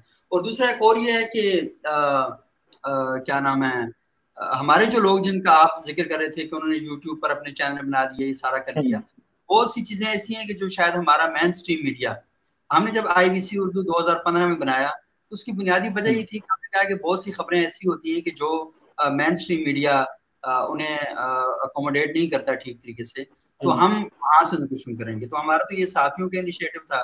آپ کو دس پندرہ کے قریب ہمارے جرنلسٹ دوست تھے تو ہم سب نے مل کر یہ طے کیا تھا کہ ہم اس کو یہاں سے آغاز کرتے ہیں۔ اس کی وجہ یہ تھی کہ بال نیوز بند ہو چکا تھا تو ہمارے پاس کوئی پلیٹ فارم نہیں تھا کہ ہم کہاں سے اپنے کام کا آغاز کریں۔ تو یہ بنیادی طور پر تو جیو چھوڑنے کی وجہ سے اور بال نیوز بند ہونے کی وجہ سے جو ہمارے پاس خبریں آ رہی تھیں اور ایک خلا تھا۔ کیونکہ صحافی شاید کھانا کھائے بغیر تو رہ سکتا ہے لیکن خبر دیے بغیر نہیں رہ سکتا۔ تو اس معاملے میں اس کا اپنا ہی ایک خاص مزاج ہوتا ہے۔ اور دوسری بات یہ نا کہ صحافیوں میں اور باقی جابس کرنے والوں میں ایک بہت بڑا فرق ہے۔ وہ فرق یہ ہے کہ آپ اسکول میں ٹیچنگ کر رہے ہیں آپ کسی محکمے میں سیکشن آفیسر کے طور پر بھرتی ہوئے ہیں تو آپ روزانہ ترقی کرتے جائیں گے۔ آج آپ نے جو کام کیا یہ کل بھی کاؤنٹ ہوگا یہ پرسوں بھی کاؤنٹ ہوگا یہ ساری زندگی کاؤنٹ ہوتا رہے۔ تو لیکن آج جو کام کیا یہ کل کاؤنٹ نہیں ہوگا۔ کل اس کو دوبارہ سے پیدا ہونا ہے، دوبارہ سے خبر دینی ہے۔ اور آج اگر آپ نے دنیا کی ورلڈ بریکنگ نیوز بھی دے دی، اور کل آپ نے چھوٹی سی خبر مس کر دی، تو آپ سے یہ نہیں کہا جائے گا کل یار بڑا زبردست کام کیا سی۔ تو کہتے آج یہ کیوں مس کیا آپ نے؟ تو وہ سے یہ پوچھا جاتا ہے۔ تو اس لیے صحافی کو روزانہ کام کرنا ہوتا ہے۔ تو اس لیے بھی بعض کا لوگ کہتے ہیں کہ فلاں سینئر صحافی ہے۔ تو ہمارے نزدیک جو پروفیشنل لوگ ہیں، ان کے نزدیک سینئر صحافی کی صرف ایک ہی علامت ہے کہ آج اس نے کیا خبر دی۔ تو آپ کا روزانہ تعین ہوتا ہے سینئرٹی جو آپ کی ڈیسائیڈ ہوتی ہے وہ بڑی خبر کی وجہ سے ہوتی ہے بوڑھا ہونے کی وجہ سے نہیں ہوتی۔ وہ آپ نے غالب فلم تو دیکھی ہوگی۔ کون سی؟ غالب فلم۔ میں کیسے مانوں گا؟ نہیں مجھے کوئی انکار نہیں میں نے دیکھی ہے غالب۔ اچھا نہیں وہ خیر میں تو وہ عامل اقسا نے بڑے اچھے طریقے سے پوچھا تھا ایک آدمی دن سے آپ نے غالب فلم تو دیکھی ہوگی۔ لیکن اس میں ایک بڑی وہ جو بالکل شروع میں جو انٹرو ہے نا اس کے بعد وہ بنٹے کھیل رہے ہوتے ہیں مرزا غالب۔ تو وہاں پہ ایک وہ صاحب آئے تو انہوں نے کہا کہ اس بچے کو اس کو تو بزرگوں کا احترام ہی نہیں ہے۔ اس نے آگے سے کہا کہ عمر زیادہ ہونے سے بندہ بزرگ نہیں ہو جاتا۔ تو اس وجہ سے میں کہہ رہا ہوں کہ صحافت میں کیا کہتے ہیں عمر بڑی ہونے سے بندہ سینئر صحافی نہیں ہوتا۔ آپ کو روزانہ خبر نہیں دینی ہوتی۔ جب آپ نئی خبر دیں گے اور بڑی خبر دیں گے تو یہ۔ تو ہر صحافی روزانہ بڑی خبر کے لیے گھر سے نکلتا ہے اور یہ کرتا ہے۔ تو اس سے ضمن ایک بات یاد آ گئی۔ پتہ نہیں مجھے یہاں کرنی چاہیے نہیں کرنی چاہیے۔ آپ نے کبھی یہ سوچا ہے شاہ جی؟ کر دیں۔ تو والد صاحب کے پاس کوئی علماء بیٹھے ہوتے ہیں بیٹا بات کے تو انہوں نے کہا کہ دیکھو تمہیں چاہیے تھا کہ تم دین کے عالم بنتے اور تم زیادہ وہ کہ تم یہ کس کام میں آگے؟ تو میں نے کہا یہ تو ایک ایسا کام ہے کہ انبیاء کا نبی کا مطلب ہے خبر دینے والا۔ اور انبیاء آتے ہی اس لیے ہیں کہ وہ خبر دیتے ہیں۔ اور وہ انبیاء کا کام کیا کام ہے؟ کہ وہ برج بنتے ہیں لوگوں کے اور خدا کے درمیان۔ اور وہ ایک تعلق قائم کرتے ہیں لوگوں کے درمیان۔ اور میں نے کہا کہ ہر نبی سے ایک ہی بات پوچھی جاتی تھی کہ اما یتسالون عن النبأ العظیم۔ وہ پوچھتے ہیں نا آپ سے کیا پوچھتے ہیں؟ نبأ العظیم کی بڑی خبر کیا ہے؟ تو میں نے کہا لوگ ہم سے ہی پوچھتے ہیں۔ بڑی خبر جو ہے، وہ اصل میں کیا ہے؟ اگرچہ کہ جو انبیاء بڑی خبر بتاتے ہیں، وہ تو حشر کے میدان کے بارے میں بتاتے ہیں کہ وہاں پر کیا ہوگا، یہ سارا کیا ہوگا۔ تو ہماری جو خبر کی، بڑی خبر کی اوقات ہے، وہ ذرا محدود ہے، چھوٹی ہے۔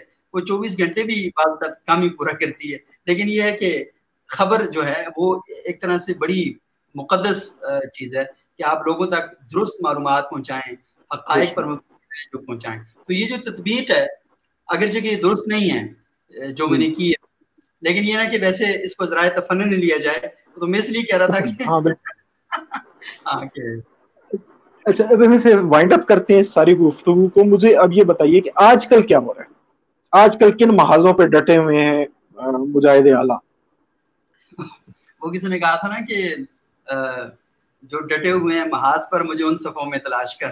تو مسئلہ یہ ہے کہ میں تلاش کرنے گیا تھا آپ ترکی میں ناشتے کر رہے تھے۔ میں ترکی میں دیکھیں مولانا جلال الدین رومی کے مزار پر تھا۔ اس محاذ میں اس محاذ میں بیٹھا ہوا تھا میں۔ تو زیادہ تو بس یہ آئی بی سی کا ہی کام ہے۔ وہی زیادہ ہم کر رہے ہوتے ہیں۔ لیکن آج کل ہم نے ایک کیمپین سٹارٹ کیا ہے یہ جو فیک نیوز ہے اس کے حوالے سے کہ لوگوں کے اندر اویئرنیس کریٹ کی جائے کہ آپ خبر جب بھی دیں تو تحقیق کر کے دیں۔ اور تحقیق ہے کہ کیونکہ آپ کا کام اگر آپ کے پاس وسائل میسر نہیں ہیں خبر کی تحقیق تو آپ کو چاہیے کسی سے پوچھ لیں۔ آپ کے سامنے روزانہ سوشل میڈیا پر آج کل تو ایک رواج بن گیا ہے کہ جو لوگ ابھی زندہ ان کو مارنے پر لوگ تلے ہوئے ہیں۔ وہ نام بہت ہو گیا پتہ کرتا ہے نہیں وہ تو زندہ ہوتا ہے۔ پاکستان کے اندر کئی آپ نے کئی کئی بار ان کی وفات کی خبریں سنی ہوں گی۔ بیشتر مرتبہ اور خاص طور پہ ان ہستیوں کے ساتھ جوڑ لیتے ہیں۔ اب کئی جیسے تبلیغی جماعت کے جو سربراہ تھے اللہ تعالیٰ نے غریق رحمت جی, جی۔ ہاں۔ تو وہ ان کی طبیعت ناساز رہی تو اس دوران رومرز آنی شروع ہو گئیں۔ اب وہ تبلیغی جماعت کا اپنا ایک مزاج ہے وہ اس طرح سے پبلک ڈیلنگ ان کی نہیں ہوتی یا پبلک ریلیشننگ نہیں ہوتی۔ تو وہ پھر وہاں پہ لوگوں کو محبت کا بھی تعلق ہے ان کے ساتھ۔ تو لوگ تشویش میں مبتلا ہو جاتے تھے سوک کی کیفیت میں آ جاتے تھے پتہ چلتا تھا نہیں ان وہ طبیعت خراب ہے آپ ان کی طبیعت کی صحت یابی کے لیے دعا کریں جبکہ خبریں یہ چلتی تھی کہ خدا نخواستہ وہ۔ تو اسی طرح کئی شخصیات کے بارے میں اس علامہ طارق صاحب کے بارے میں آپ کو پتہ کئی بار ایسا ہو چکا جی خبریں چلی بلکہ ان کی وفات سے چار دن پہلے بھی ان کی وفات کی خبر چل گئی تو ایک ہم گئے علامہ صاحب کے گھر میں بیٹھے ہوئے تھے۔ تو میں نے ان سے کہا میں نے کہا یہ علامہ صاحب آپ کے بارے میں اکثر کہا یہ خبریں چلنا شروع ہو جاتی ہیں۔ کہتے ہیں یار وہ تو رہنے دو۔ کہتے ہیں میرے ساتھ بڑا عجیب سا واقعہ ہوا۔ تو مجھے ایک دن فون آیا۔ کہتے ہیں کہ میں ہاسپٹل سے گھر پہنچا۔ کہتے ہیں چھوٹا سا مسئلہ بلڈ پریشر پتہ نہیں کیا چیک کرانے کے لیے گیا تھا۔ تو واپس آیا تو آپ نے فون کیا۔ تو اس نے سوچا کہ میرا کوئی بیٹا اٹھائے گا کچھ۔ اس نے فون کر دیا انا للہ و انا الیہ راجعون۔ تو میں نے ہوا کیا بھائی ہوا کیا؟ تو انہوں نے کہا جی کہ میرے بارے میں یہ خبر چلنا شروع ہوگی تو میں نے کہا یار میں ابھی زندہ ہوں تمہاری خواہش ابھی پوری نہیں ہو سکتی۔ ان کے قریبی دوست جینے دو۔ تو یہ اصل میں جو فیک نیوز ہے نا جی یہ صرف اسی بات میں نہیں ہے۔ آپ کو پتا ہے کہ یہ سنا مکی کے حوالے سے دیکھیں اکی جی۔ کرونا کا علاج ہے۔ وہ وہ خبر ایسی پاکستان میں پھیلی وہ سنا مکی کرونا کا تو کوئی علاج نہیں ہوا نہیں کرونا کا کچھ بگڑ سکا لیکن سنا مکی کی قیمت بارہ ضرور بڑھ گئی وہاں کرونا پہ سات ہزار ڈالر فی لاش مل رہے ہیں اور تین ہزار ڈالر فی لاش مل رہے ہیں۔ وہ ٹی وی پر کہہ دیا آ کے۔ اور وہ وہ پیدا ہو گیا۔ ہمارے ایک مفتی کفایت اللہ صاحب ہیں بہت بہادر آدمی ہیں۔ اللہ تعالیٰ ان کی بہادری میں کمی فرمائے۔ کیونکہ جتنی بہادری مظاہرہ کر رہے ہیں اس کے نتیجے میں بہت فساد پیدا ہو رہا ہے۔ تو وہ انہوں نے کیا کہ انہوں نے کہا جی کرونا کچھ ہے ہی نہیں یہ ساری یہودیوں کی سازش ہے۔ اچھا اب وہ ایسے جلیل القدر آدمی ہیں کہ ان کو آپ سمجھا بھی نہیں سکتے۔ تو آپ میں نے ایک دفعہ ہمارے گھر تشریف لائے تو میں نے ان سے کہا کہ وکی لیکس والا انہوں نے کہا یہ جمائمہ کا کزن ہے۔ تو میں نے ان سے کہا انہوں نے کہا نہیں مجھے جس بندے نے بتایا بہت مستند ہے۔ تو میں تھوڑا سا مزاق تو ہے۔ تو میں نے کہا جی کہ کیا نبی ہے کوئی؟ جس نے آپ کو بتایا اتنا مستند۔ تو وہ بھی بے باک ہے انہوں نے یہ نہیں کہا نہیں تھوڑا سا نیچے آئے۔ درجہ تھوڑا سا کم کر۔ نہیں وہ پھر ان سے میں نے کہا میں نے کہا یہ نہ کیا کریں آپ مطلب کہ نا یہ ایک عجیب و غریب سے آپ کیفیت پیدا کر دیتے ہیں۔ اور انہوں نے ایک اور بات بھی کہی تھی انہوں نے کہا کہ عمران خان پیشاب سے وضو کرتا ہے۔ میں کہتا کہ آپ مجھے بتایا وضو کا مطلب یہ تہارت حاصل کرنا۔ اور وضو کے بعد بندہ نماز وضو کے بعد بندہ کوئی چیز کرنے کی قابلیت اس کے اندر پیدا ہوتی ہے وہ صرف اور صرف عبادت پیدا ہوتی ہے۔ مطلب آپ جب بھی وضو کریں گے تو وضو کرنے کے بعد مطلب آپ سارے کام ویسے بھی کر سکتے ہیں بغیر وضو کے بھی نا۔ وضو کرنے میں ایک ہی صلاحیت انسان کے اندر پیدا ہوتی ہے کہ وہ عبادت کر سکے اور آپ نے عبادت کو پیشاب کے ساتھ یعنی طہارت کو غلازت کے ساتھ ملا کے پیش کر دیا آپ نے۔ جس کے بارے میں بھی کریں تو میں نے کہا کہ کوئی بندہ غلیظ سے غلیظ آدمی بھی نا یہ نہیں کر سکتا۔ اچھا وہ پھر خیر وہ کہتے ہیں میں تو مذاق کر رہا تھا۔ تو میں نے کہا کہ مطلب یہ مذاق اگر کوئی اور کرتا تو سارے مفتیوں نے پیچھے پڑ جانا تھا۔ آپ خوش نصیب ہیں کہ وہ کہتے ہیں نا کہ فوجی کا بیٹا ہونے کا سب سے بڑا فائدہ یہ ہے کہ آپ کو غدار نہیں کہہ سکتا۔ اور مولوی جی۔ کا بیٹا سب سے بڑا فائدہ یہ ہے کہ آپ کو اسلام دشمن نہیں کہہ سکتا۔ تو مسئلہ یہ ہے کہ آپ کے یہ مزے ہیں بس۔ اور مولوی ہونے کا سب سے بڑا فائدہ یہ ہے کہ آپ دین کے ساتھ جو مرضی کرتے رہیں آپ قابل گرفت نہیں۔ بالکل ہاں کچھ بھی نہیں ہو سکتا۔ ہاں، آپ آپ یہ دیکھیے نا کہ جتنے مولویوں کے یا اس طرح کے لوگوں کے ساتھ کوئی معاملہ ہوتا ہے لغزش سرزاد ہوتی ہے یا سلپ آف ٹنگ ہوتی ہے تو ان سے فوراً مطالبہ کیا جاتا ہے آپ رجوع کر لیں۔ جی جی۔ لیکن دوسری جانب کہیں کوئی اگر آزاد رائے دینے کی کوشش کرتا ہے اور اس میں کہیں اس سے وہ الفاظ میں وہ تقدس کا خیال نہیں رکھ پاتا تو فوری طور پہ اسے جو ہے نا وہ آپ مطلب آپ سے مراد معاشرہ۔ معاشرہ اسے فوری طور پہ جو ہے وہ ایک دم سے ٹو نائنٹی فائیو سی سے نیچے بات ہی کوئی نہیں نا۔ ہاں، اور پھر یہ لا جو ہے وہ مجھے اچھی طرح سے یاد ہے کہ ایک وزیر تھے، بڑے تگڑے صوبائی وزیر تھے نون لیگ کی دور حکومت میں، اور ان کی جو اسٹیٹمنٹ آئی، اس اسٹیٹمنٹ پہ جو ہمارے ان دنوں بڑے جو شیلے مجاہد تھے، ان مجاہدوں نے بھی چپ سادھ لی۔ جبکہ باقی اگر کوئی عیسائی یا کوئی ہندو، اس سے کوئی بات منسوب بھی کر دی جائے، تو تحقیق میں جائے بغیر اسے پہلا مطالبہ یہ ہوتا ہے کہ اسے پھانسی پہ لٹکا دو جی کیونکہ اس پہ اب یہ الزام لگ چکا۔ ہاں یہ بھی ایک ستم ظریفی ہے۔ خیر مولویوں کو تو اس سے بھی بخشش حاصل ہے۔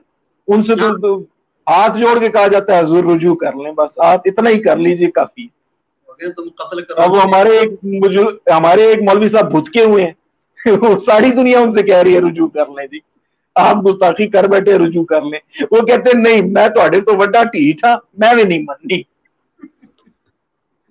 بس دیکھیں یہ جتنے بھی رجوع ہیں نا یہ انسان کے ذہن میں اگر یہ رہے کہ وہ انا للہ و انا راجعون سے پہلے پہلے ہو جائیں تو وہ زیادہ بہتر ہے آپ کو معاشرے کے اندر ہمیشہ وہ بات کریں اول تو یہ وہ مجھے بہت اچھا لگتا ہے سکرات کا اور افلاطون کا ایک مکالمہ ہے۔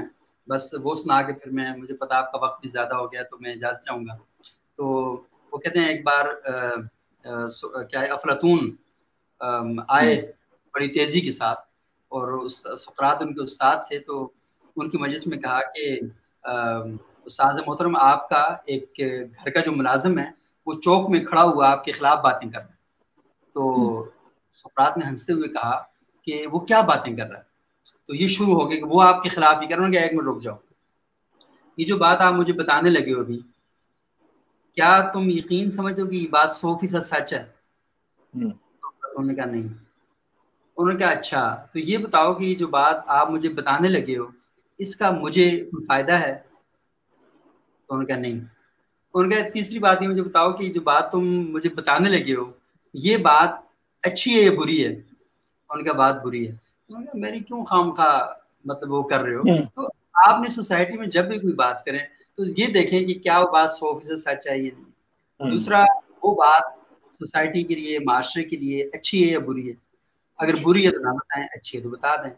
اور اگر مطلب ہے کہ کسی شخص کا اس کی طبیعت کے لیے وہ ناخوشگوار ہے تو آپ اس کو بتا رہے ہیں کام کا وہ مولانا مدودی صاحب کا ایک واقعہ بڑا دلچسپ ہے کہ وہ ایک دن اپنی تحریر اور تصنیف کے کام میں مصروف سے بیٹھے ہوئے تھے تو کوئی صاحب ان کے پاس ہے تو انہوں نے کہا جی بس ان کے خادم نے کہا کہ کوئی آپ سے ملنے کے لیے آیا تو وہ بلا لیا انہیں تو اپنا کام چھوڑ کر اب بیٹھ کے تو بڑے لوگوں کے اندر یہ باتیں تو ہوتی ہیں کہ وہ ہم جیسے لوگ تو کہتے ہیں بھائی جان چھوڑیں، ابھی ہم فارغ نہیں ہیں۔ تو وہ بیٹھ کے تو کو آدھا گھنٹہ کسی صاحب کے بارے میں بتانے لگے کہ وہ آپ کے خلاف یہ بھی کر رہے ہیں، یہ بھی کر رہے ہیں، وہ بھی کر رہے ہیں۔ تو مولانا مدی صاحب سنتے رہے سنتے رہے سنتے رہے۔ تو کہتے ہیں آدھے گھنٹے بعد انہوں نے اپنی بات ختم کر لی۔ مولانا نے کہا کہ آپ کی بات مکمل ہوگی کہ جی ہاں بات مکمل انہوں نے کہا بہت شکریہ۔ ہاتھ میں لایا ان سے کہا کہ باہر جاتے ہوئے کلی کر کے جائیے گا آپ۔ کہ آپ نے یہ میرے سامنے آ کے غیبت کی کسی کی تو جاتے ہوئے کر کے جائیے گا تو وہ قرآن آیت ہے نا کہ آپ جب کسی کی پیٹھ پیچھے بات کرتے ہیں تو یہ ہے کہ کیا کیا تم چاہتے کہ اپنے بھائی کا گوشت کھاؤ گوشت کھاؤ اپنے بھائی کا گوشت کھانا ہے تو اگر ہم سارے لوگ یہ بات سوچ رہے ہیں چھوٹی سی اور سب سے پہلے ہم میں خود اپنے بارے میں سوچ لوں کہ جو بات ہم کر رہے ہوتے ہیں اس کا معاشرے کو کوئی فائدہ میں آپ کو یقین سے بتاؤں کہ مجھے لگتا ہے کہ ہماری زندگی میں گفتگو بہت کم رہ جائے گی اور تھاٹ پروسیس بہت ایکٹیو ہو جائے گا۔ ہم بہت چلے جائیں گے۔ اب دیکھیں نا کل سے میں دیکھ رہا ہوں کہ عمران خان صاحب نے وہ جو اکثر اوقات اس طرح کی کوئی نہ کوئی بات کر جاتے ہیں۔ اور مجھے لگتا ہے کہ اب اب تو مجھے لگتا ہے کہ وہ شاید خام خواہ اس لیے کرتے ہیں کہ لوگوں کو ایشو سے ہٹا کے نان ایشو پہ لگایا جائے۔ لیکن یہ نا کہ پورے پاکستان کی دانش اور یہ جو عقل مند طبقہ ہے۔ یہ سارے کا سارا اس ایک سٹیٹمنٹ کو لیتا ہے اور اگلی سٹیٹمنٹ کے آنے تک ایک ذہن غلاموں کی طرح اس کی جگال جگالی کر رہا ہوتا ہے۔ اور پھر وہ اگلی کرتے ہیں عمران خان صاحب ایک نیا ان کے منہ میں لالی پاپ ڈالتے ہیں۔ پھر یہ اگلا پورا ہفتہ مطابق چل رہے ہوتے ہیں۔ ارے بھائی مصروف رکھتے ہیں۔ ہاں ہاں۔ مطلب دیکھیں نا پاکستان میں بڑے جینوئن ایشوز ہیں۔ یہ کرونا کا ایشو ہے۔ آپ اس کے بارے میں بات کہ چیزوں کو ہم کیسے بہتر بنا سکتے ہیں چیزیں ٹھیک کیسے ہو سکتی ہیں۔ پاکستان میں دیکھیں آن لائن ایجوکیشن کا ایشو ہے۔ جی۔ ہمارے بچے جو پاکستان کا مستقبل ہیں وہ بیچارے سڑکوں پر احتجاج کر رہے ہیں انٹرنیٹ کی فیسلٹی نہیں ہے۔ اور آپ یہ دیکھ رہے ہیں کہ اگر انٹرنیٹ کی فیسلٹی موجود بھی ہے تو بچے کہاں سے پیسے لائیں وہ انٹرنیٹ کے ایسا وہ کرنے کے لیے۔ اب دیکھیں نا کوئی ایک کلاس تو ہوتی نہیں ہے نا۔ روزانہ تین چار کلاسیں ہیں اور تین چار کلاسوں میں کتنا ڈیٹا آپ کو چاہیے ہوتا ہے۔ اچھا حکومت نے انٹرنیٹ پر ٹیکس بھی بڑھا دیے ہیں۔ اچھا یونیورسٹیوں میں چھٹیاں ہیں آج کل۔ آپ کی دیکھیں رننگ کار کوئی نہیں ہے پنکھے بند ہیں اے سی بند ہے ہر چیز بند ہے نا۔ تو وہ جو اسکولوں میں آپ نے کہہ دیا کہ ٹوینٹی پرسینٹ فیسوں میں کمی کر دیں۔ لیکن یونیورسٹی کے بچے ہیں جن کی مائیں زیور بیچ کر اپنے بچوں کو پڑھانے کے لیے بھیجتی ہیں۔ وہ وہاں موجود بھی نہیں ہے ہاسٹل بھی بند ہیں۔ ہاسٹل کی فیسیں بھی آپ لے چکے بچوں سے ان سے ٹیوشن فیسز بھی لے چکے۔ یار کم از کم ان کو ٹوینٹی پرسینٹ کو تھرٹی پرسینٹ معاف ہی کر دیں ان کو۔ بالکل۔ جینوئن ایشوز ہیں ان کے اوپر یہ ہماری سوسائٹی نے طے کیا ہوا ہے کہ بات نہیں کرنی۔ جب بھی بات کرنی ہے فضول بات کرنی۔ میں کبھی تو بہت بڑا ایشو ہے بہت بڑا چیلنج ہے اس وقت معیشت کا ہمیں در مطلب کئی کئی چیزیں ہیں۔ جی دیکھیں ہم بہت سے روزگار کے مواقع سکڑ رہے ہیں کاروبار سکڑ رہے ہیں۔ معاشی ایکٹیویٹی نہیں ہو رہی۔ لیکن اس پہ گفتگو بھی نہیں ہو رہی۔ اب یہ دیکھیں نا کہ یہاں سے آپ یونیورسٹی میں بچوں کے ساتھ یہ کام کر رہے ہیں۔ مجھے دیکھیں آپ کے ذہن میں بھی کبھی نہیں آئے گا۔ پیر صاحب کہ ہم یہ سوچ سکتے ہیں کہ ذہن ہی نہیں جاتا ادھر کہ کرونا کی ویکسین پاکستان میں بن سکتی ہے۔ ذہن ہی نہیں جاتا۔ مطلب ہم یہ طے کر چکے ہیں کہ ہمارا کام ہی نہیں ہے۔ ہم یہ طے کر چکے ہیں کہ ہمارے ملک کے اندر کوئی بچہ یہ بنانے کی صلاحیت ہی نہیں رکھتا۔ یہ ہم طے کر چکے ہیں۔ ہم سارے ایک انتظار کر رہے ہیں کہ اس وقت یا تو ویکسین امریکہ سے بنے گی یا فرانس سے بنے گی یا جرمنی سے بنے گی یا یو کے سے کس جگہ سے بنے گی یعنی یہاں سے نہیں بنے گی۔ اور مسئلہ یہ ہے کہ پھر ان بچوں کو کے ساتھ جو ہم زیادتی کر رہے ہیں ہم ان کو کہتے ہیں کہ نہ یہ سیاست کریں۔ اور ہمارے جو وائس چانسلر ہیں یہ سب بیروکریٹ بن کے ان سے زیادہ بن کے بیٹھے ہوئے یونیورسٹی کے اندر میں کو دیکھتا ہوں کہ چار گارڈ ادھر ہوتے ہیں چار گارڈ ادھر ہوتے ہیں وہ اس طرح جا رہے ہوتے ہیں کہ مطلب ان کے اندر سے نا ننے منے جو بادشاہوں کے تصور ہاں ہاں وہ ان کے اندر وہ نکلنا شروع ہو گیا۔ اور وہ بچوں کے ساتھ بات کرنے کی اپنی توہین سمجھتے ہیں۔ کہ مطلب وہ یہاں پر چیئرمین ہائر ایجوکیشن کمیشن مجھے اتنا دکھ ہوا آپ سوچ نہیں سکتے کہ بچے آئے شدید گرمی میں ہائر ایجوکیشن کمیشن کے گیٹ کے اوپر پروٹیسٹ کر رہے ہیں۔ اور کیا بات کر رہے ہیں؟ کیا بچے کیا کہیں گے؟ جی میکسیمم آپ سے صرف یہ کہہ رہے ہیں کہ سر یہ جو آپ کر رہے ہیں ٹھیک نہیں ہے۔ اس کو بند کر دیں۔ اب آپ کو ان کو یہ کرنا نہیں چاہیے تھا۔ چیئرمین ہائر ایجوکیشن کمیشن صاحب میری بہت اچھی رائے تھی ان کے بارے میں تارک بنوری صاحب کے بارے میں۔ وہ اپنے ایسی والے کمرے سے نکل کر چند قدم کے فاصلے پر بچوں کے پاس آگے بیٹھنا پسند نہیں کیا انہوں نے۔ وہ کیا کرتے ہیں؟ سو تھا۔ کل کوئٹہ میں شاید جی جس طرح سے وہ بچیوں کے ساتھ کیا ایک ایک قبائلی معاشرے میں آپ مطلب کسی بھی معاشرے میں یہ قابل قبول نہیں ہے لیکن ایک قبائلی معاشرے میں تو اس کا کوئی تصور نہیں جس طرح سے انہیں پولیس نے گاڑیوں میں بھرا ہے جس طرح سے گرفتار کیا گیا ہے۔ ہمارے اپنے گھر میں بچیاں موجود ہیں ہم سب بہنوں ماؤں والے ہیں۔ اب یہ یہ تو ہماری روایات اس کی اجازت نہیں دیتی۔ ہمارا کلچر اس کی اجازت نہیں دیتا۔ ہماری ثقافت اس کی اجازت نہیں دیتی۔ اچھا دوسری بات یہ مجھے اس بات کی سمجھ کہ وہ جو بچے احتجاج کر رہے ہیں نا وہ کون سی ایسی بات کر رہے ہیں؟ وہ آپ سے کیا کہہ رہے ہیں؟ وہ سمپلی یہ کہہ رہے ہیں کہ جس بات کے ہم سے تم نے پیسے لیے ہیں وہ کام تو پورا کرو۔ بس۔ اتنی بات کر رہے ہیں؟ وہ یہ کہہ رہے ہیں کہ یار تم تم تمہیں پیسے دیے ہم نے۔ اس کے بدلے میں تمہیں سروسز دینے کا کہا تھا۔ تم ہمیں علم نہیں دے رہے۔ تم کوئی چیز سکھا رہے ہو۔ وہ تو ڈیوٹی پوری کرو اپنی۔ آپ وہ ڈیوٹی پوری نہیں کر بچوں کے ساتھ فراڈ کر رہے ہیں آپ لوگ اٹھ کے۔ اور پھر آپ یہ کہہ رہے ہیں جی کہ ہماری جو نئی نسل ہے یہ بڑی خراب ہو رہی ہے نئی نسل خراب نہیں ہے یہ پچھلی نسل نے نئی نسل کو خراب کیا ہے۔ اگر آپ ٹھیک ہوتے تو یہ نسل ٹھیک ہوتی ہے آپ کی۔ آپ بچوں کو پڑھا رہے ہیں نہ ان کو پراپر ٹائم دے رہے ہیں۔ اور آپ کیا کہتے ہیں؟ اور یہ سارا ویسے بڑا غرق کیا ڈاکٹر تورمان صاحب کا۔ اب میں کیا کہہ سکتا ہوں؟ لیکن یہ ہے کہ وہ قابل احترام آدمی ہے لیکن یہ پیر صاحب مجھے آپ کے بارے میں اگر کوئی چیز طے کرنی ہے نا میں آپ سے پوچھنا وہی نہیں سمجھتا۔ بھائی دیکھیں اٹھارہ سال کا بچہ ہے جس کو آپ یہ کہہ رہے ہیں کہ تم ووٹ دے سکتے ہو۔ قومی اسمبلی کا رکن منتخب کر کے پارلیمان میں بھیج سکتے ہو۔ لیکن آپ اس سے یہ نہیں پوچھ سکتے کہ تمہیں کلاس میں پڑھانا کیا ہے۔ بیٹا تمہیں کلاس میں مسائل کیا ہیں؟ بچے ہم آن لائن ایجوکیشن کا آغاز کر رہے ہیں۔ تو بتاؤ تم لوگوں کو مسائل کیا ہو سکتے ہیں؟ یہ ہم اسے نہیں پوچھتے۔ یعنی وہ پارلیمنٹ کا رکن منتخب کر سکتا ہے لیکن اپنے جو مسئلہ ہے اس کے لیے بات نہیں کر سکتا۔ بات نہیں کر سکتا بالکل ایسا۔ جو ریئل ایشوز ہیں سوسائٹی کے ہم اس کے اوپر بات نہیں کریں گے۔ ہم توہین سمجھتے ہیں کہ میں نے اگر اپنی ٹوٹ میرا صحافی بھی توہین سمجھتا ہے۔ میرا جو بڑا صحافی ہے نا اپنے آپ کو جو سینئر کہلانے کا بہت شوق وہ یہ خبر دینا سمجھتا ہے کہ یہ میری توہین ہو جائے گی کہ میں نے سڑک کے گڑے پر کیوں بات کر لی۔ وہ کہتا ہے جب تک میں اسٹیبلشمنٹ اور سول گورنمنٹ کے تعلقات پر گفتگو نہ کروں تب تک مزہ ہی نہیں آتا اسے۔ تو وہ اصل میں وہ بھی کہتا ہے کہ بڑے بڑے موضوعات جو ہوں۔ تو یہ جو فتنہ پرور سوسائٹیاں ہوتی ہیں یہ پہلے چھوٹے ایشوز کو بڑا بناتی ہیں۔ اور اپنے صحیح ایشوز سے نا لوگوں کی توجہ ہٹاتی ہیں۔ اور پھر اس طرح جیلی طور پر ہوتے ہیں اور بس یہ کام کر رہے ہو وہ کسی نے بڑا اچھا کہا تھا کہ یہ جو مڈل کلاس کے نے کیا کلمیہ ہے کہ ان کے گھٹنوں تک کیچڑ میں کھڑے ہوں گے اور آسمان کی طرف دیکھ کے پتنگوں کو دیکھ کے خوش ہو رہے ہوتے ہیں۔ تو ان کے اصل پرابلم یہ ہے۔ بس یہ ویسے سوری میں آپ کو موڈ آف کر دیا اور یہ سارا پروگرام آپ کی گفتگو سننے کے لیے تھا اور ہماری خواہش تھی کہ آپ سے سیکھیں آپ سے جانیں آپ کو جانیں آپ کو سنیں۔ بہت شکریہ آپ کا بہت مزہ آیا آپ کے ساتھ۔ چلیں براہ راست ملاقات میں سے اس بانے تو ہو گئی آج۔ کرونا ڈیز میں اور پینڈیمک میں ایسے ہی ہو سکتی ہے۔ نہیں نہیں یہ تو بہت بہت اچھا طریقہ ہے کہ مطلب اس بہانے تھوڑی سی بیچ میں پردے تو حائل ہوتے ہیں لیکن چلیں جی.